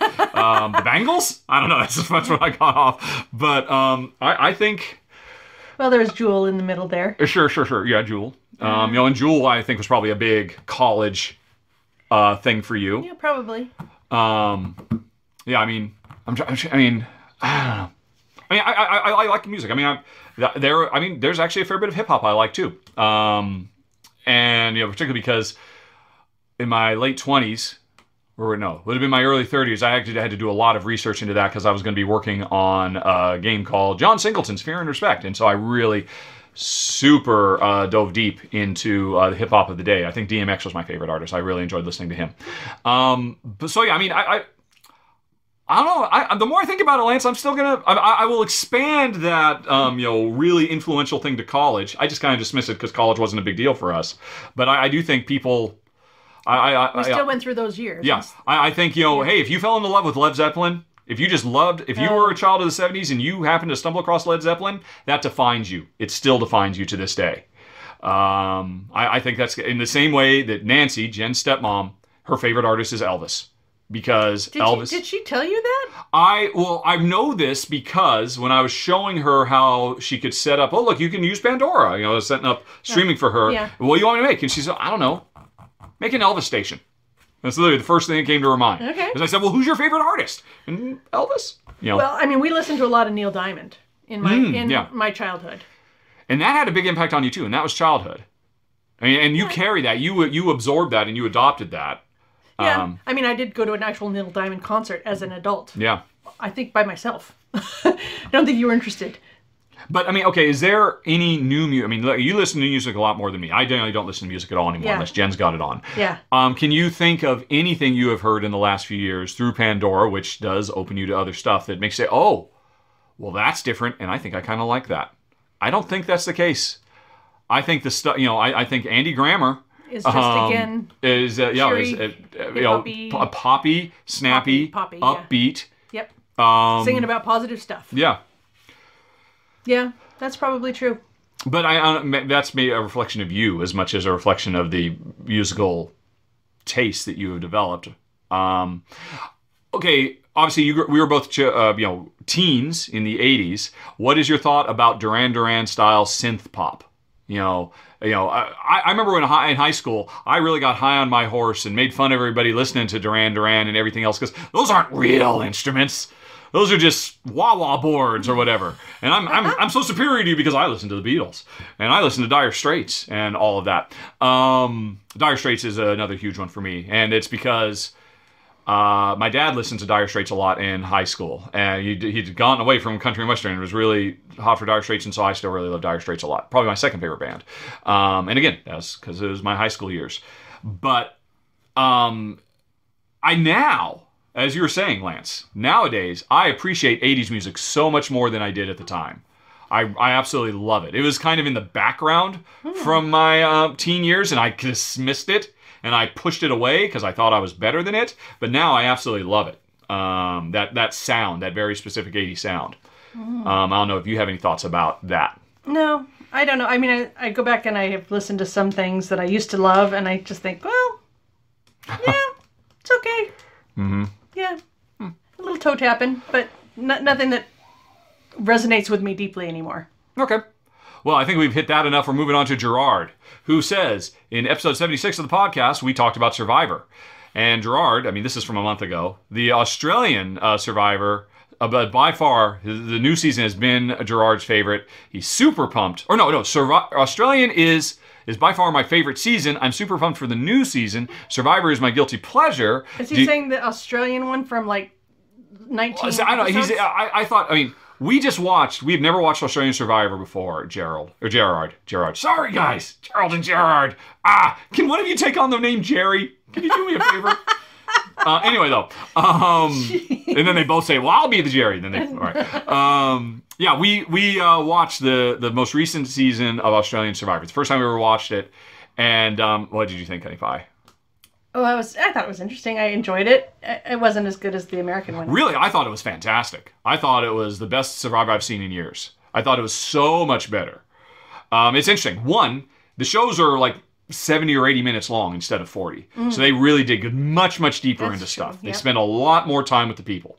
Um, and this season, I don't know if this has always been the case for Australian Survivor, but the most recent season of Australian Survivor was constantly throwing completely new curveballs that had never existed before. And I know, and the contestants were Oh. always talking about, oh my God, they've never done this before. I mean, they were really pushing the envelope. And now it's interesting. This new season of Survivor in the U.S. is also trying to do a lot of really new and interesting stuff, but nowhere near as much as the most recent season of Australian Survivor, which was really impressive.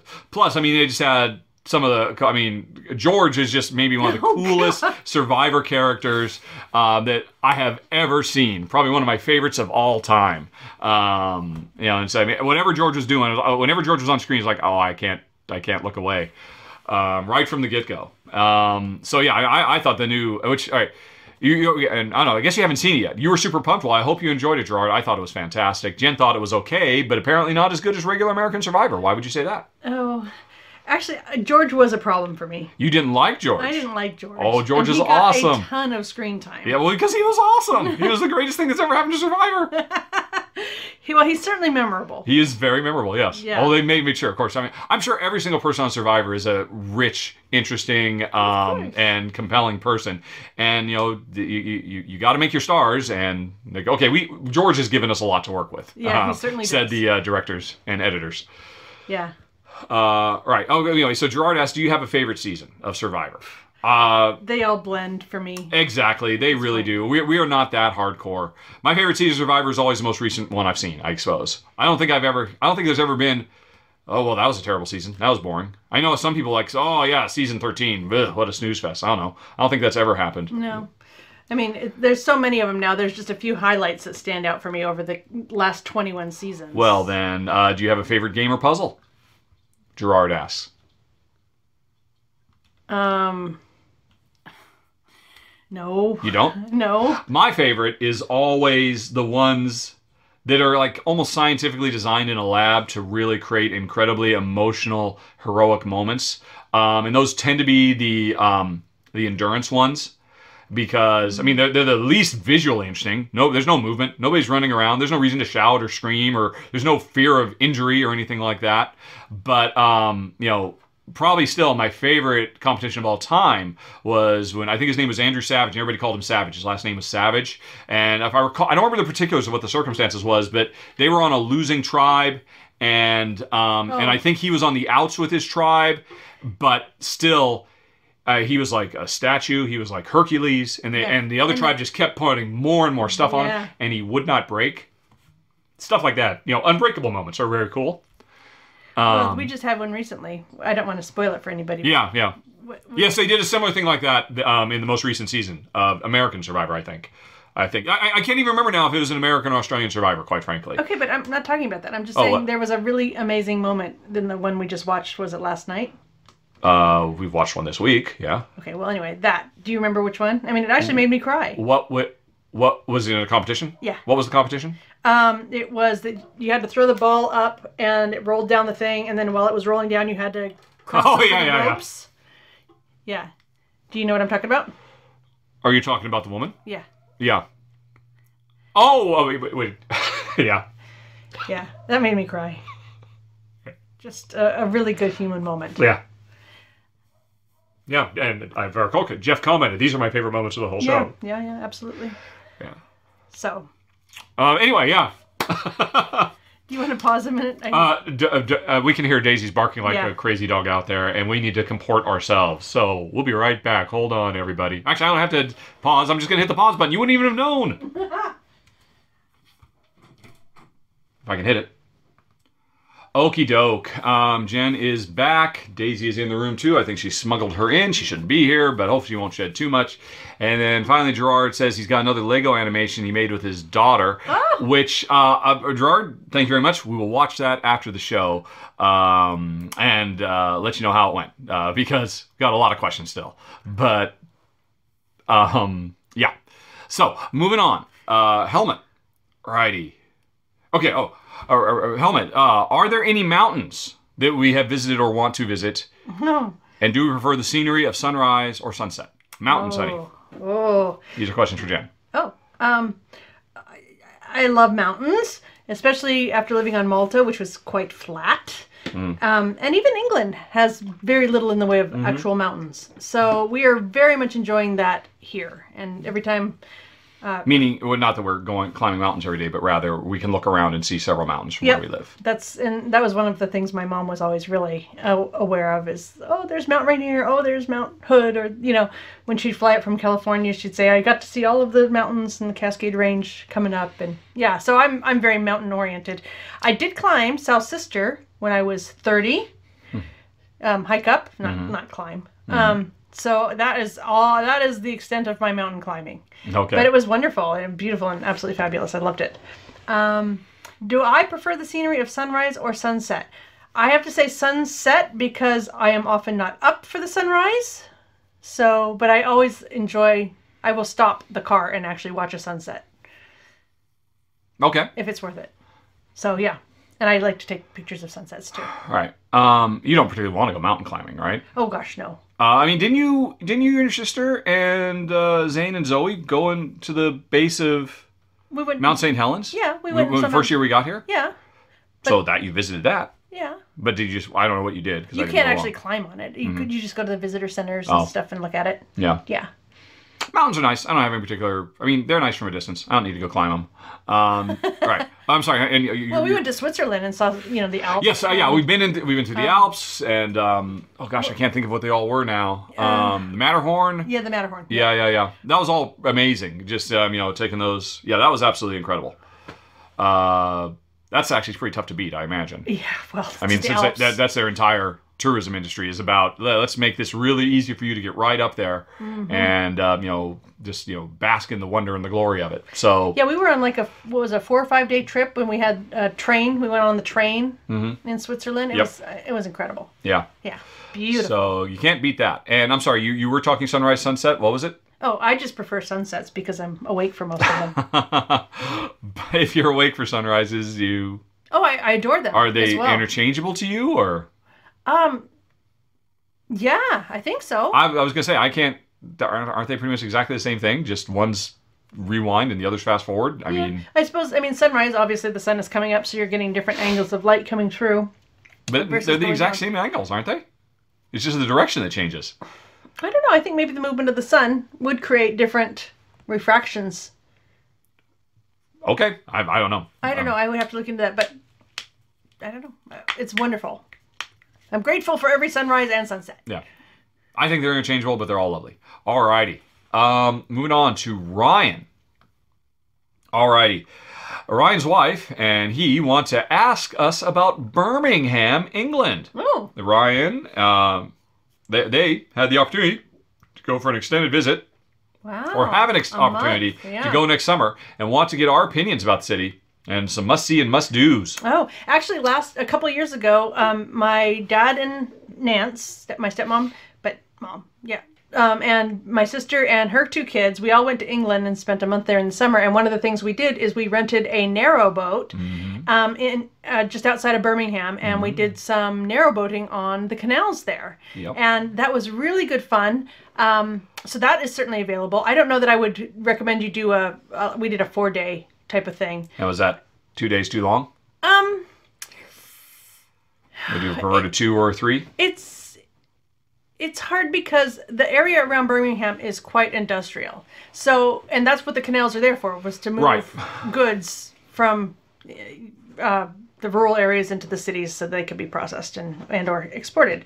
So, um, a lot of the area that you go through is more industrial, or it's the backsides of cities, or whatever. So, if you only have a couple days that you want to do this, I would actually probably not go on the same ring that or that we were on because it was rather industrial. And i think the reason to get out on a narrow boat is to be out in the beautiful countryside. Mm-hmm. And it's a slow pace of life it's very relaxing and it's absolutely wonderful. So i definitely recommend that you do that but just probably not right there at the birmingham area. But i mean england is a tiny place relative to america so you could you could go 40 miles away and be on a completely different circuit and and you know it takes you 40 minutes to get there so it's not like oh i have to stick in birmingham there's lots to do um, within an hour of Birmingham. Is there? well. I mean, I I mean Birmingham. I think is where the UK Games Expo is. That's pretty much all I know about it. Yeah. Well, like I said, it was very industrial. It was one of the industrial hubs of England. And uh, Stourbridge is near there, which was a, a very important glass and ceramics part of the country. Um, so I've gone there for several glassy things, but you probably wouldn't. Um, I think it's just, yeah.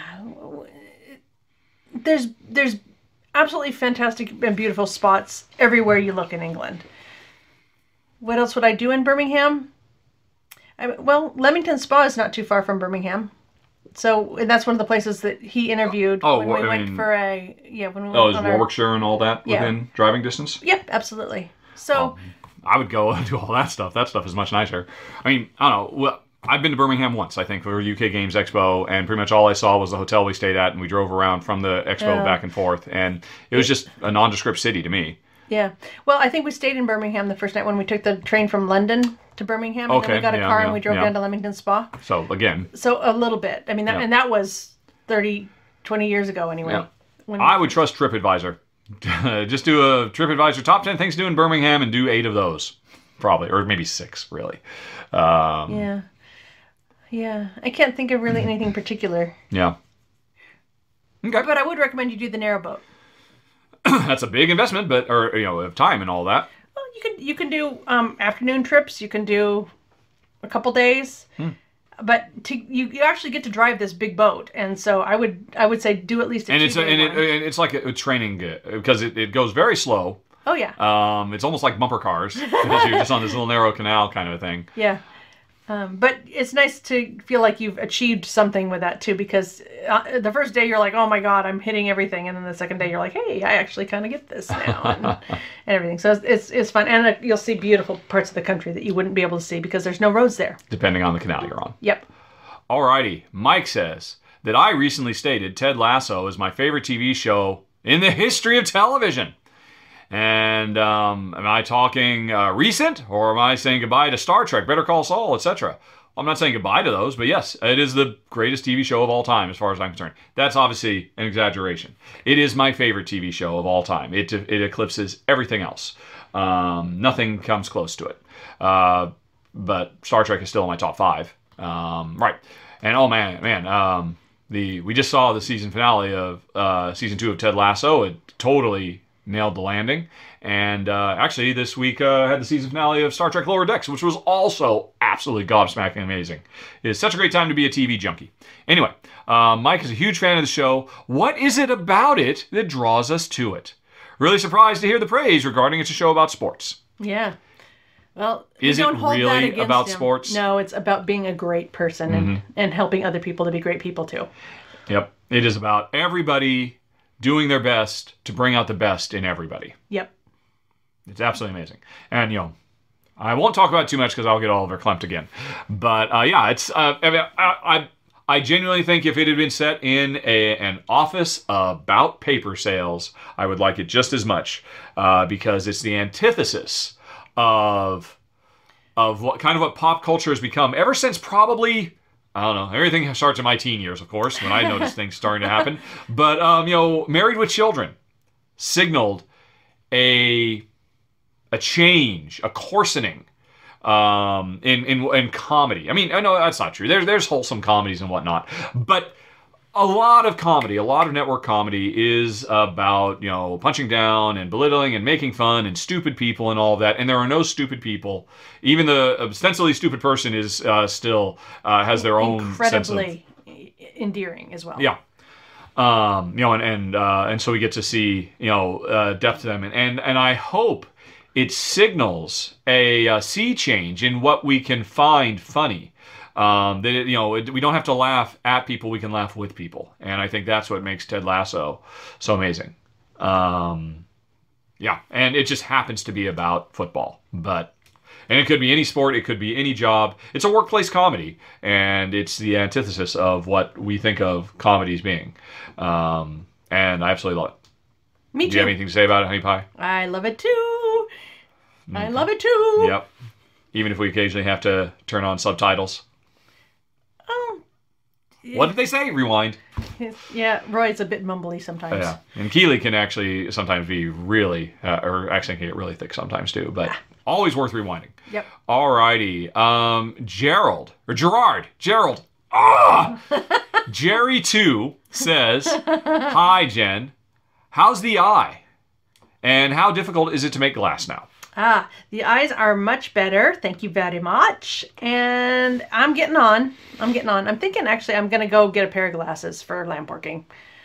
I just think I'm. Really? Yeah, I I think it's still healing, but I'm I've been struggling with it for almost two years now, and You're not going to go back again? I don't think so. I mean, I feel like they've had many opportunities to correct it, and maybe this is the best it's going to be. Mm-hmm. And I have to remember, I'm 50 now. My eyes don't heal And as how- well as they how did. is it? It's 90% of the time it's good. It's Mm-hmm. it's it's good, and 10% of the time I'm like, oh my gosh, what is going on with my eyes? Why are they not working? Wow.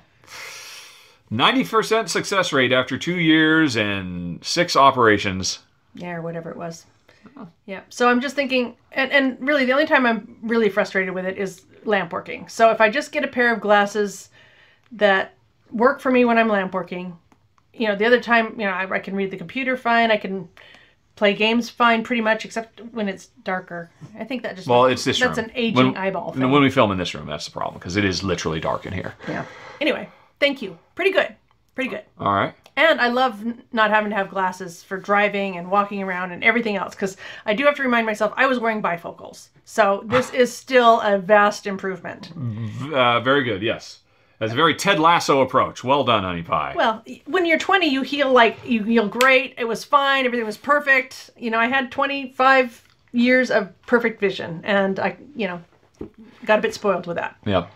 Okay. Um, let's see. Jen, listening to you talk about your chickens uh, for the past few years, has encouraged Ge- uh, Gerald to get some of their own. They're great, but now we keep watching reality shows about living in Alaska. Oh, it's a Oh, slippery slope, dear. Gerald. Anyway, besides chicken uh, wire fence, do you have any tips about protecting from predators? Yeah, I have the electric fence, and that has worked so well. My chickens spend probably half their life right now up on the hill, which is um, near us. Uh, it's part of our garden backs onto some common land. So I have just put a, a electric fence on that. We don't. Ha- I've never had a problem. Even hawks. We, I mean, it's an it's a wide open field and hill, and we. Not that they're going to be dissuaded by an electric fence, but I'm No, just saying we're- at all. It's we have no problems. I've seen the neighbor dogs charge the fence and their little wet noses. Um, it's a lot more, I think, painful a shock if you've Mm-hmm. got a wet nose. So you've seen them actually collide with the fence. I've seen our dogs collide with the fence. Yeah. yeah, for sure, and they go, "Wah! oh dear, Never again. never again over there." We'll just give that a good berth. And for the record, I mean, it's nothing. It's just like a that, and it's just more that they're startled and surprised. oh surprised. yeah, absolutely. And I'm sure it's more shocking if you've got a wet nose. Uh, that's a good point. Yeah, that's But true. yeah, we- Yes, I have not tried touching it with my nose after uh, applying some. Uh, um, Licking your yeah, nose yeah, and then yeah. sticking it on the That's a good point. Yeah, that might make it a bit more extreme. yeah. But I mean, we haven't had problems with raccoons or anything. Yeah. So Yeah, and there are definitely. I mean, we've seen raccoons walking down our street. Yep. And we've never had a problem with raccoons getting in there, pestering them, or anything. Yep. And, uh, and you know, and, and, they know to stay away from it too, because occasionally you'll hear them cl- get too close and cluck. actually the baby chicks um i i've seen them experience the fence Mm-hmm. Oh. they would just they were small enough that they could fit through the um the Uh-huh. holes in the electric grid and but then coming back through somehow they would touch you know the top and the bottom or whatever and get a little shock and that let them know not to not to do that anymore so even the chickens learn from it Yeah.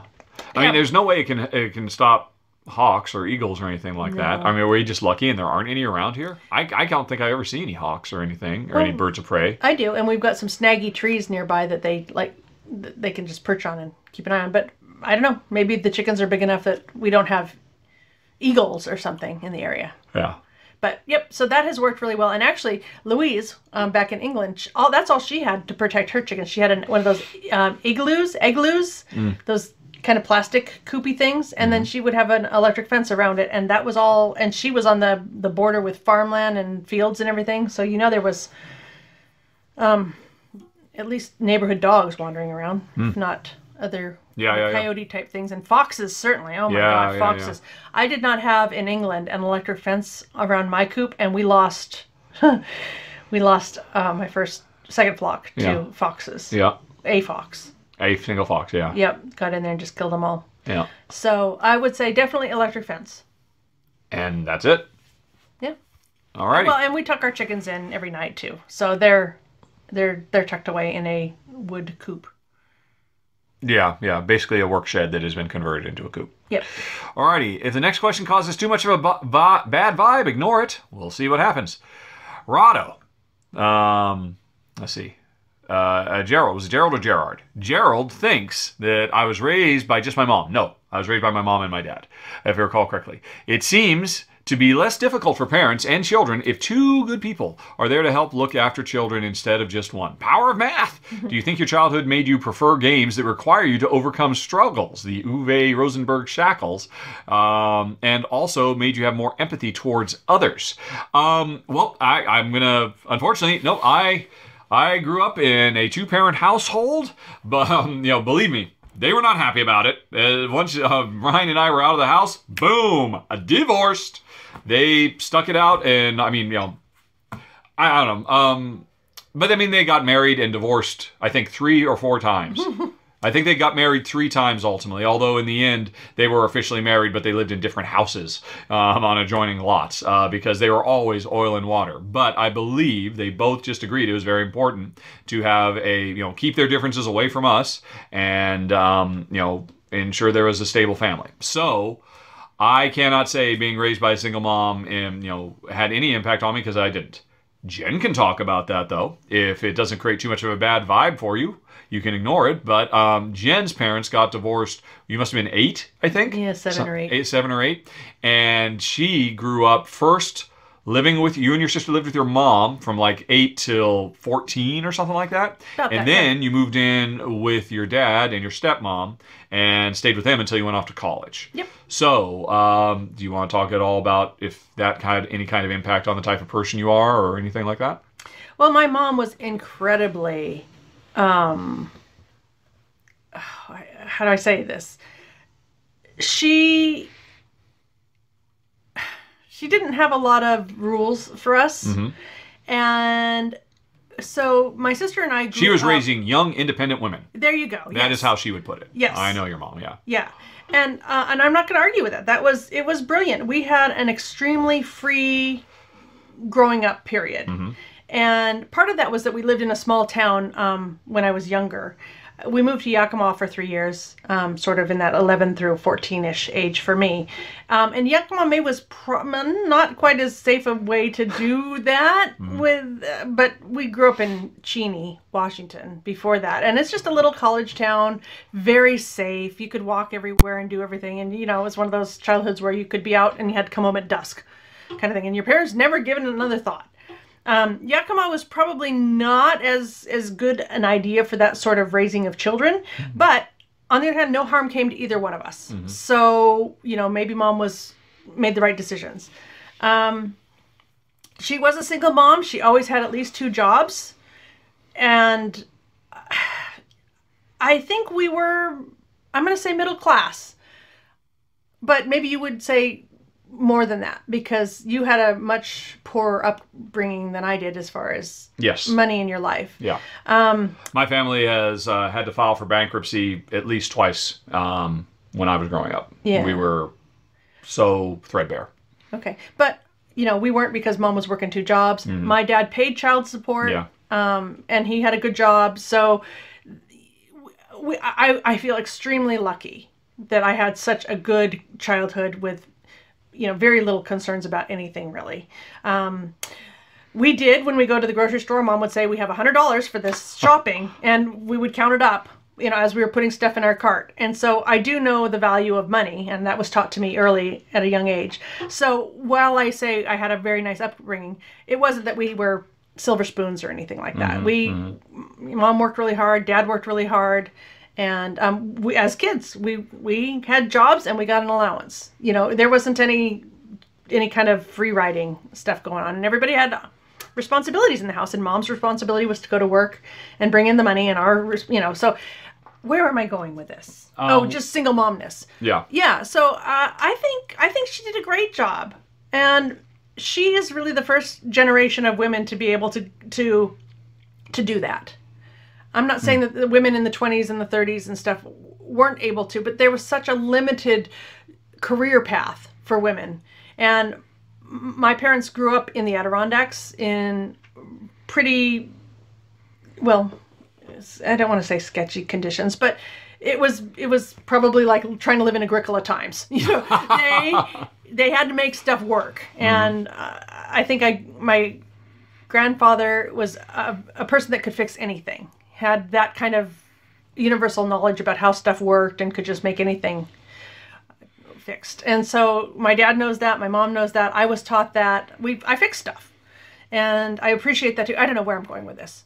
Uh, you're just what kind of? I mean, the the general question is, you know, growing up in a, with a single mom, what kind of impact did that have on you? I mean, he asked specifically because he assumed I was. Yeah. Is that why I, because of my hardship in university, is that why I like it in games? Um, and is that why I have, you know, a laser-like focus on empathy as the most important um, human attribute we can have? And um, all right, so so obviously I couldn't answer that question. You kind of have. It's kind of helped you define who you are. Alrighty, we can then move on. If I could have dinner and board gaming with anybody in the video game industry, who would it be?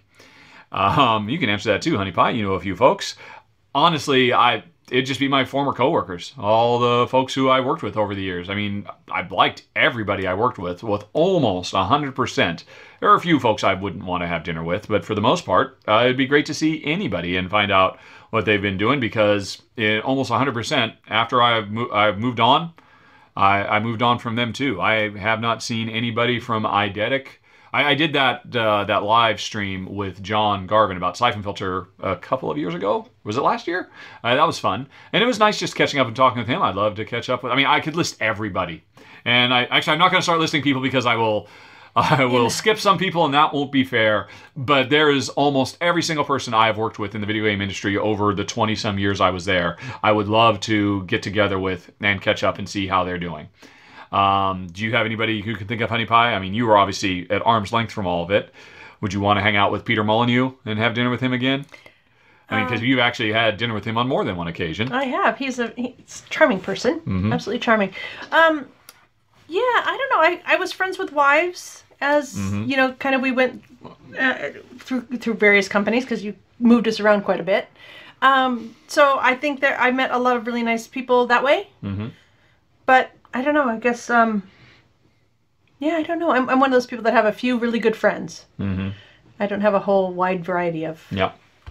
people that I keep in touch with. Yeah, and I mean, uh, sure, there's thousands, hundreds of thousands of people in the game industry. I mean, and you can say, oh, do I want to hang out with Miyamoto. Uh, yeah, yeah, or Miyamoto or Kodama or I'm trying to think of American, um, you know, um, oh gosh, Full Throttle guy. Why can't I think of anybody's name all of a sudden? No, not particularly because I don't know them. I'd want to hang out with the people I know and that I worked with. Alrighty. P.S. If we live in Ireland, we can meet up with Brenda Romero of Train and her husband John Romero, Doom designer. They live in Galway. I did not know that. I never met. uh, Actually, I did. I saw Brenda do her train. uh, You know, it wasn't a TED talk. It was before the time of TED talks, but it was effectively a TED talk she gave at some video game convention, and that was absolutely amazing. And actually, Brenda uh, is uh, definitely gave me some advice when I first started getting into board games because I posted on Game Illuminati, which is a super secret video game developer only invite board, which you can't get in unless you get you know nominated and all that. And when I started getting games, I said, "Hey, what else? What else should I play? This pandemic thing's incredible." And I remember Brenda strongly recommended Dominion, so I got Dominion based off her because at that point I was trying to just find more co-op stuff. And she said, "No, no, you got to branch out. Tr- trust me, the Dominion thing that'll be great." And so um, that's my experience with uh, Brenda. I should have had experiences with John with John Romero because I was in Texas at the time he was, but we just never crossed paths. It'd I'm sure it'd be interesting to meet them and, and hang out with them. Brenda is a fascinating person. I'm sure John is too. I'm sure they got great stories. But no, I I I would pass on dinner with them to have dinner with random junior artist number three on you know what game X that I worked on just because you know I had a connection with those folks. Alrighty. Boopity boopity boopity boop. Hey, Matt H says during the R&R show I mentioned that I really dislike Marvel's What If though I like the comics. Can I explain? Because Matt's on the other end. He just likes the concepts of the comics, but he thinks uh, they somehow made the uh, series quite interesting, although too short. Um, uh, I mean, Jen didn't watch it, so she has nothing to say. I mean, this is one of those times when you can go back to your laptop and Yep. stare off into space. Uh, honestly, I mean, I love the idea of what if. Um, you know, you know, you know, seeing how stories could have gone a different way, exploring different avenues, coming up with new combinations and stuff. I love that idea. Um, and honestly, I love. I could have loved the idea here too, but I mean, every single what if question that was asked was fascinating. I just thought it was it was um, it, it wasn't the concept. It wasn't the questions they asked. It was the execution. I thought the writing was terrible. I thought often it was anachronistic. They were using all kinds of phrases uh, for characters from 20 years ago that were like phrases that are hot today. And I would look, did they say this 20 years ago? No, they did not say this 20 years ago. Um, you know, just like little hip things. So those just kind of grated on me. Um, and I, I thought the performances were universally just kind of flat and boring, which is amazing considering a lot of these actors, um, you know, they got the original actors back for their roles. But I mean, it, I felt like kind of like they wasted their money on that because oh, I can I can recognize Sebastian Stan, but he was so much more engaging as a live action actor. Um, I mean, heck. Uh, Benedict Cumberbatch is an amazing voice actor. You know what the work he did on Smaug, but the stuff he did for for Doctor Strange, and he had a lot of really interesting stuff to work. I just felt kind of like, oh, I'm just going to do this one afternoon really quick. It was all first take stuff. Um, I, I didn't like the writing. I didn't like that every single episode didn't feel like it led to anything. Almost all of them just kind of spontaneously ended. And you know, some a few of them had you know an ending that it made sense that it spontaneously ended. But like the one with uh, um, Killmonger becoming you know, you know, what if Killmonger had become Black Panther? That one just like that one literally ended in the middle of a scene, and they didn't even. It's like what? Why? What is the point of that? It just I don't know. I I, I was really. Uh, I, I, there was. I mean, I like the animation. I really liked the animation. The look of it was gorgeous. I thought that was brilliantly done, and that was a lot of work done by a lot of really talented artists on a bunch of scripts that were all first pass and needed more work. Uh, they should have spent a lot more time in the writing room trying to come up with what are we actually trying to say? What are we trying to do here other than just, oh, well, this is interesting. Um, and I, I was really disappointed by it. Alrighty. Um, which, I mean, normally I always try to see the good in everything. Um, you know, and I'm, I'm willing to well, okay, yeah, that was a little uh, dicey there, but on the whole, it's great. I mean, I there was just very. I watched every week, and every week I was like, oh, that was disappointing. Um, when they tried to be funny, they weren't funny. When they tried to be, you know, have really grave gravitas and you know big moments of sacrifice, like uh, it's just all so flat. Just nothing really worked. Um, right, there were a few moments here and there that were very, very cool, but uh, they, you know, they did they did not add up to they they were just a few, a few little moments. They maybe of the whatever they had the six, seven, eight episodes, nine episodes. There's maybe one episode's worth of good moments in there, a straight across. yeah. Anyway, so uh, then Matt continues. Oh, you want pop culture? Well, here we go. I wanted to make uh, part two of the Rahdo Factor fiction game uh, that I sent you on a couple of years ago. Uh, which I pro, which I probably, I've, I was just gonna say, I don't remember this at all. I've really forgotten. Uh, but all right, you, but you don't have enough Rahdo facts all right, I, I'm looking forward to whatever it is. But in the meantime, I have an unrelated Marvel tournament bracket in the attached spreadsheet. Can you open it? Let me see if I can open it. Let's see. I assume this is going to open in Google, so it's going to try and open over there. There it is. Alrighty. So I have a I have a knockout bracket I've got to do here. The rules. It's up to me to decide who wins each match even if the internet would disagree. Bonus points if I tell us why or how. I can mix uh, Marvel Cinematic or, um, or, or comic versions of characters. Characters don't have to be able to kill an opponent to win the fight. Okay, so this is who would win in a fight. Um, right, alrighty. All right, Honey Pie, I'm, you're you got something to do for a while. Yeah. All righty, let's see here. Let me. Um, ba, ba, ba, ba. um, right. Uh, da, da, dee. I need to. Oh, I need to go back to Chrome. There we go. So there is the elimination bracket. I think that's what they call them in sports. I'm not quite sure. And apparently I have to fill these spaces and everything. So first up, Punisher versus the Daredevil. That's going to be Daredevil. I can't fill it in. Or do I just click on this? I, or no, I, I put it here. I see. Okay, here we go. Dare. Why won't you let me edit? Oh, Oh, because I'm in view only. There we go. I have to request edit access. You failed. You failed. Can I save this? Um, can I save this as an Excel file? Make a copy. Uh, make a copy. Yeah, make my own copy. There we go. And then maybe I'll be able to uh, in my own drive, and then I'll be able to edit it. Okay. Good call, Honey Pie. Good catch. Uh, Daredevil wins. Uh, one, because I'm pretty sure I've seen him win in the past.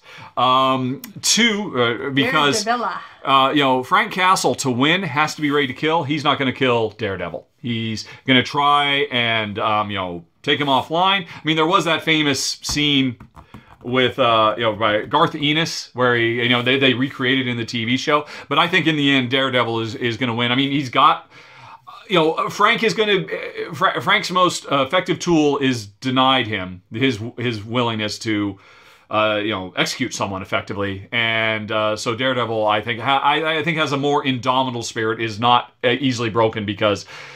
The comics book have tried to break him every six ways to Sunday, and he always comes back. He is indomitable.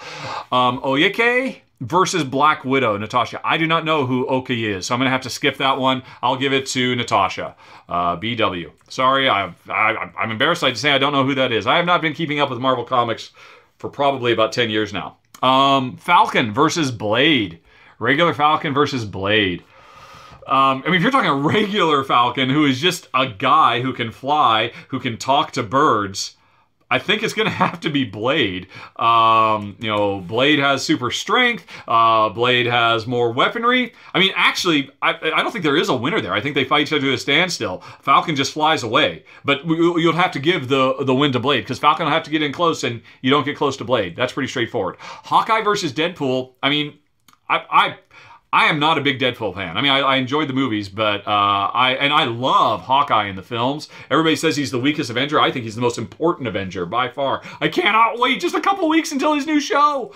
Oh, it's so great. Why is he the most important in Because uh, in the movies, because he was the heart of the team. Um, because in Age of Ultron, when they were on the outs, they all hunt, they all went and hid at you know his family farm where we met his wife and his children and he was the only real person the, the most complete person.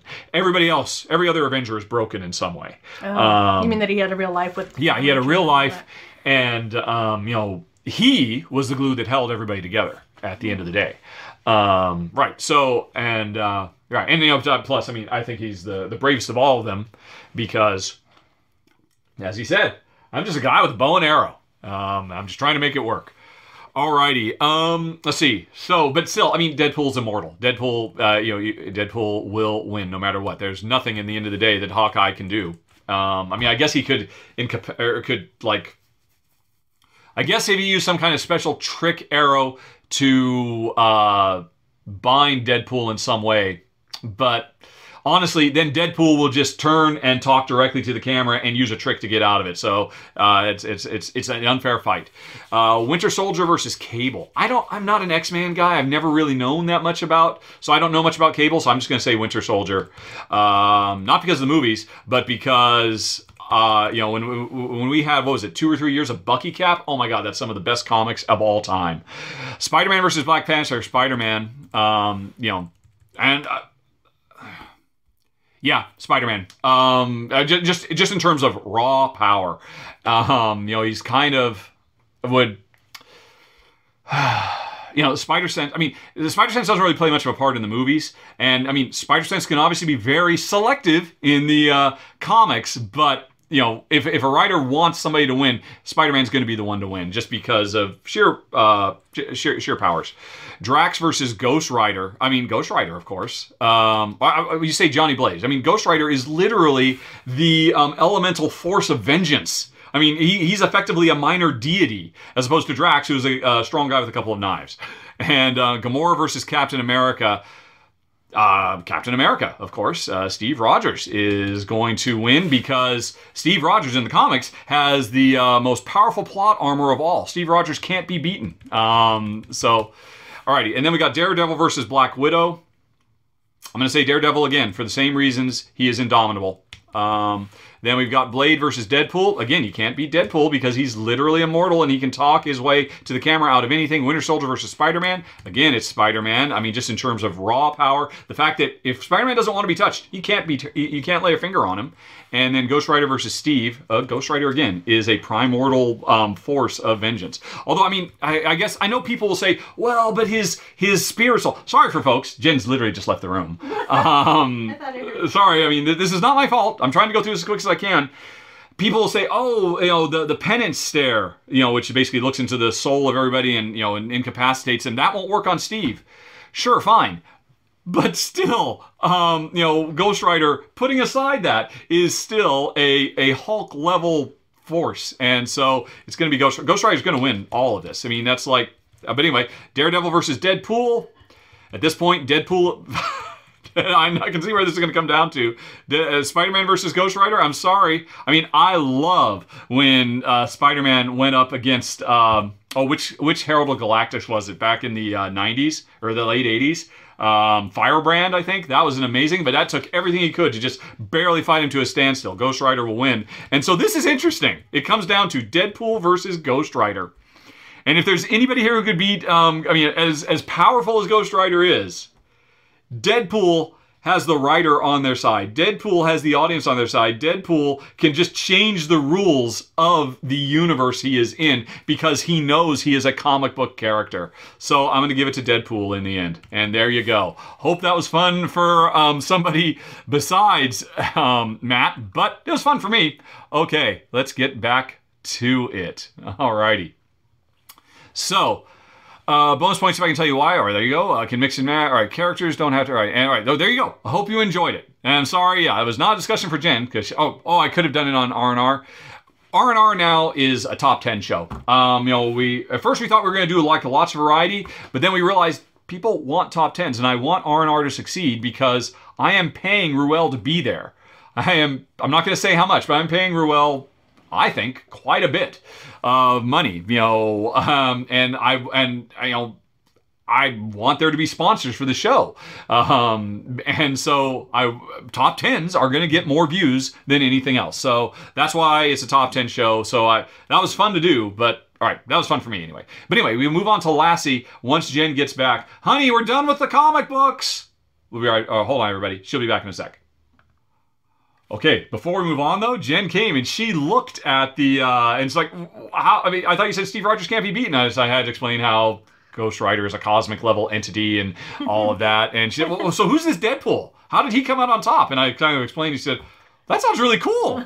Maybe I should watch that movie. And I'm like, ooh, okay. Ooh. So I gotta say, a huge thank you to Matt. We might be watching some Deadpool tonight. Um, that's pretty cool.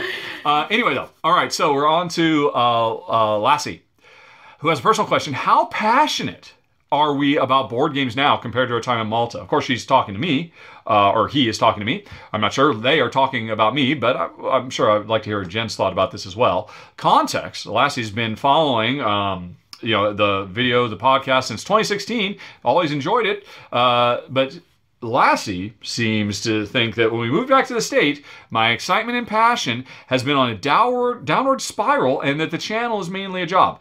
Now, to be honest, the channel has always been a job for me. I, I started doing this not because, oh, this will be fun. I started doing this because when I retired from the video game industry and Jen said, yeah, you can't buy $2,000 worth of games anymore every year. You can't do it if you're going to retire. Like, oh, but I still want new games. Maybe if I do a show, the publishers will send them to me. But then ultimately, over time, it turns out, oh, we can't afford to stay retired. You got to go back to work. Oh, well, maybe I'll try and make a career out of this. but it was always mercenary reasons I started filming in the first place. So that hasn't changed at all. Um, righty, uh, re- recent political agenda confuses you as a viewer. Um, distance content on the pod, and, and you know, in the distance of the content uh, from gaming itself on the podcast, you miss the handheld camera. I know, I, I, you say, you, you know, Lassie, it's it's it's just too hard. I, I I, I, don't know how I did that for that long. Uh, it's a muscle, and it atrophied, and I would it would take a long time to get back as good as I was. Uh, my passion and excitement for doing run-throughs been a trademark of the Rahdo run-throughs. I've loved, and sadly, it's not there anymore, and Shay doesn't have it either. I'm going to have to agree to disagree. I feel personally, I am just as passionate about playing games um, as I ever have been.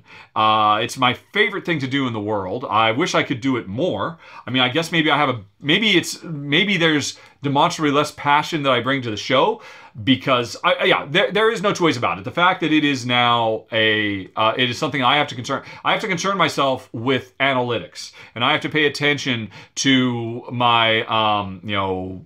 Uh, you know, uh, click through rates and all that kind of stuff. I don't like any of that. I think I was definitely happier when I wasn't paying attention to that and I wasn't concerned about, um, you know, I mean, I, I've had uh, such an incredible fall. I mean, but, but, you know, 2016, I was just doing whatever, put the video up, never thought about it again, moved on to the next game. Now, because I'm actually trying, because I've got employees that are literally trying to make their living off of me, I have to take it much more seriously. And yeah, there's no choice about it. It's it's not like anything about the job has changed, but there's a level of pressure on me now that didn't exist before, and I have to take much more seriously. So I'm not, and maybe Maybe you're right. Maybe that bleeds into the videos. I don't think so. I tend to think I'm just as excited about a new. I mean, if you watch my run through for uh, what I I'm just yesterday, I just filmed um, the uh, video for the World of Warcraft pandemic game.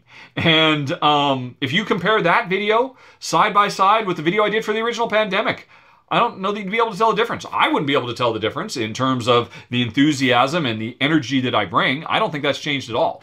Um, but maybe you're right, and I just don't see it. I'm kind of close to it. But I'm also the one who's in my head, and I know how I feel, and I can assure you, I very much enjoy games. In fact, if anything, I probably enjoy the act of filming now more than I ever have because I've got this setup. I've got permanent cameras. I can just instantly do cuts between different things. I don't have to worry about sound anymore. Um, I've gotten into the habit of doing lots of solo run throughs, which are so much more fun. It, every time I get the chance to play it solo, I'm literally having fun playing. As opposed to if ever I'm doing a multiplayer, I'll, I'll tell you right now, between you and me, Lassie, I've never had fun doing it. It's a it's it's work. It's a it's a performance I'm putting on, and um, Um, you know, I, I guess there there's an in, inherent enjoyment. Anybody enjoys doing something they're good at, and I think I'm good at what I do, so there is that level of enjoyment. But now, when I play a solo run through, I'm literally just having fun because I'm actually playing the game. I'm still doing everything I do to try to ensure that I'm demonstrating the game, so I'm making choices,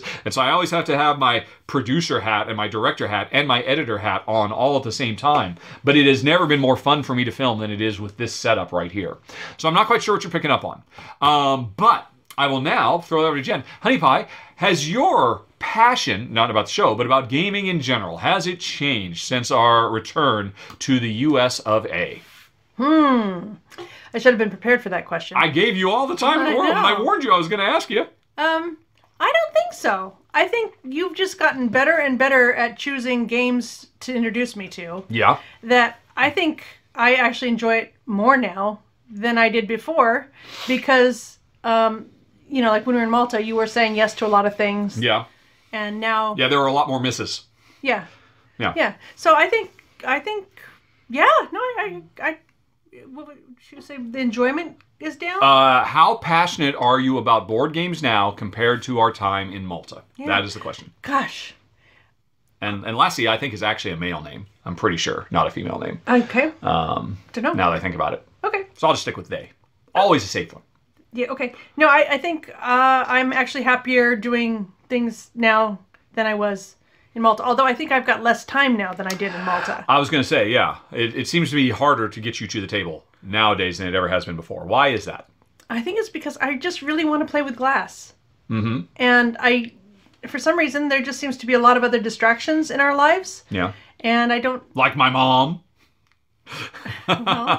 she wasn't going to name it, but yes. well, okay, no, I want to be with my parents too. yeah, of course, your So- parents are nearby. That was one of the reasons we, not, it wasn't just my mom. We Yeah. moved back for your parents too. Yeah. Absolutely. I mean, I like I just spent all day Thursday. Yeah. You know, driving down there. And we couldn't be playing games. Yeah, but uh, that is part of the reason we moved back here. So Yeah. I do not regret that uh, even one iota. So uh, I'm not sure.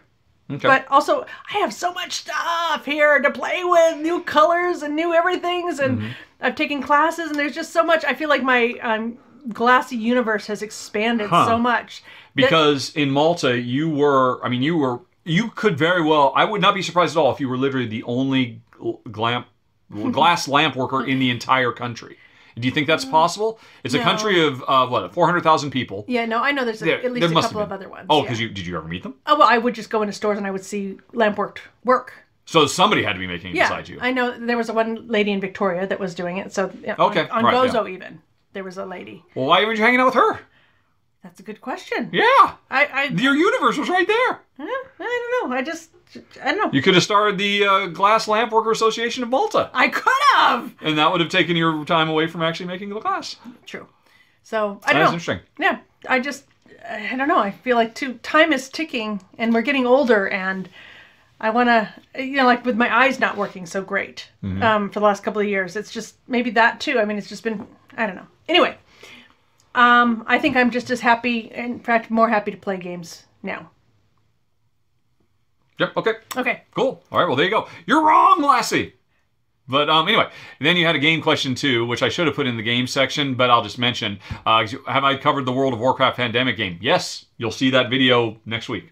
Um, as I said I, in my example from before. Alrighty. Um, but oh, but uh, I put it down here because. Uh, and have you been playing World of Warcraft? And, and have you been playing World of Warcraft back in your video game days? So that's a mix of tenses, That's but I'm okay. sure they meant uh, did we play? Yes, we. I actually I talked about that a bit in the video. Um, our let's see, we started out. I, I, I really wanted to play Ultima Online, but at the time I did not have a computer fast enough to run it. But we did. I did start playing EverQuest with coworkers, and I have no idea how Jen got roped into it. How did? Why did you start playing? I'm it? sure you wanted me to play with you. Yeah, I mean it's true. We were always looking for games to play together. Yeah. And but I mean Yeah, Jen. because there was Rahdo and Jennifer yeah, yeah, yeah. at that time. So you, I mean, and uh, You had your cleric, and I had my uh, wood elf. Oh, that's right. I had a No, we, we had two full computers because this is before we had laptops. Yeah. You had the main one, and I had the other one where David sat in the, in Oh, the corner. yeah. I remember. Geez, Louise.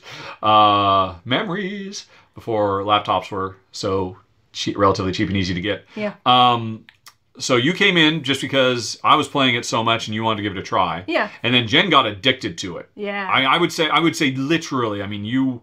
Oh, uh, what's my guild doing tonight? I gotta keep up, you know, and I gotta, you know, subscribe to the email list, and Yeah. and and I eventually got burned out, and Jen was not. No. And it actually created some friction for us for a while. That like, can't we just go watch a show or something? Do you always have to hang out with the Sylvan Rangers every freaking night for five hours? I mean, Jen really got, and, and it's into it. interesting because you have that whole inner ear thing that makes you Not mm. like mm, yeah, very uncomfortable with 3D games. So when Jen was playing it, she would literally, if her character turned, she would. You got into the habit, or I watch you. You would turn your head so that your body was tricked into thinking, "Oh no, no, don't, there's no disconnect here. Really? The camera view, yeah, you, yeah. You, I don't know. I, I always thought you were doing it on purpose, No. but no, you were you were doing this kind of stuff while you were playing, like a snake. Oh my gosh, that must look stupid. Yeah, well, I mean, I, I knew why you were doing it.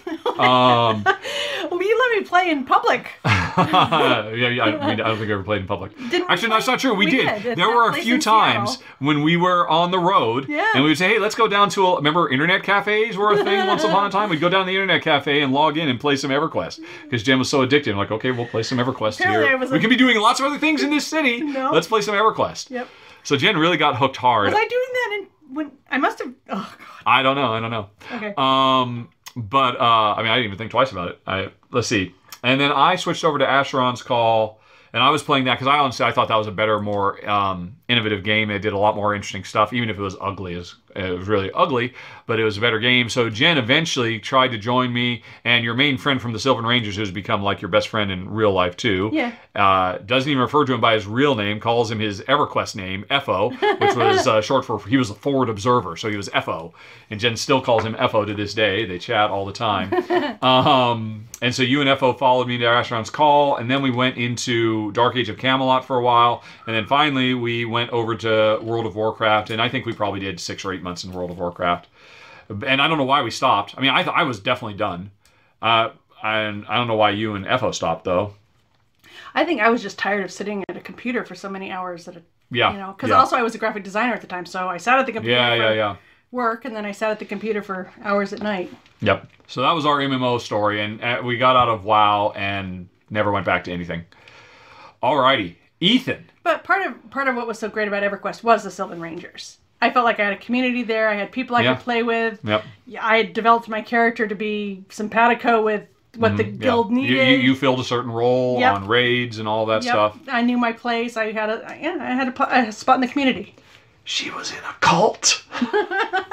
A good cult though. We were all doing good stuff. We were the Sylvan Rangers. Exactly. Yeah. We were helping people. Apparently, after you left, there was some controversy, and I heard a little bit about Yeah, that, but I don't know it what was already happened. out. So but yeah, Yep. she was in the, she was in the early days when the Sylvan Rangers were a force for good. I guess I don't know. well, then I left. You see, and it went. And it all fell apart. Yep. Alrighty. Um, let's see. And then Ethan, I'm sorry, we're I, I should have rearranged these. We're ending on a downer.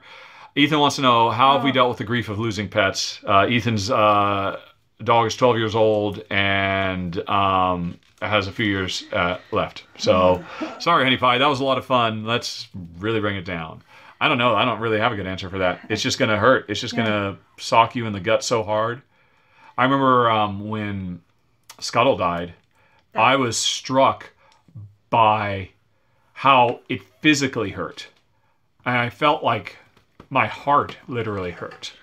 And I'm not even. I'm not going to go there. I don't want my whole day to go. Yeah. I, I don't, I don't. So- there, there's just, there's nothing you do. There's Yep. nothing you prepare. You just know it's going to happen, Yep. and you just have to focus on all and you're good. grateful that you had the 12 or 15 or whatever years you get with them, and and you just have to keep that in mind Yeah, and love them so much as they get older and they start failing because they just need your love so much then even more than Yep. Okay.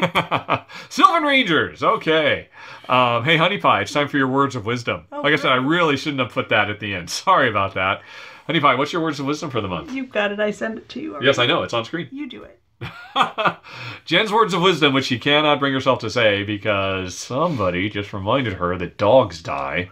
That wasn't cool, man. But yeah, uh, just make the best of the time you got. Um, anyway, uh, you fall in love with the people who make you love the person that you are when you're around them.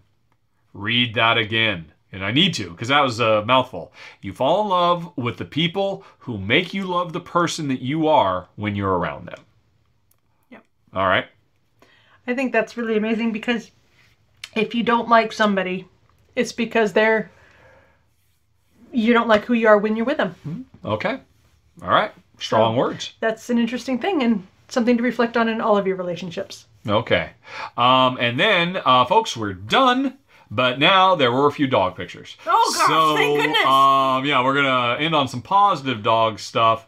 And if you're listening, you don't get to see them. But as always, there's a link. If you're on the podcast, there's a link to this video. I used to put all the dog pictures at dogs.rahdo.com, but now that I'm just putting them at the end, it's very easy just to skip to the dog portion of the video on YouTube. So you can see the dog pictures. There are only a few, folks. More dog pictures please.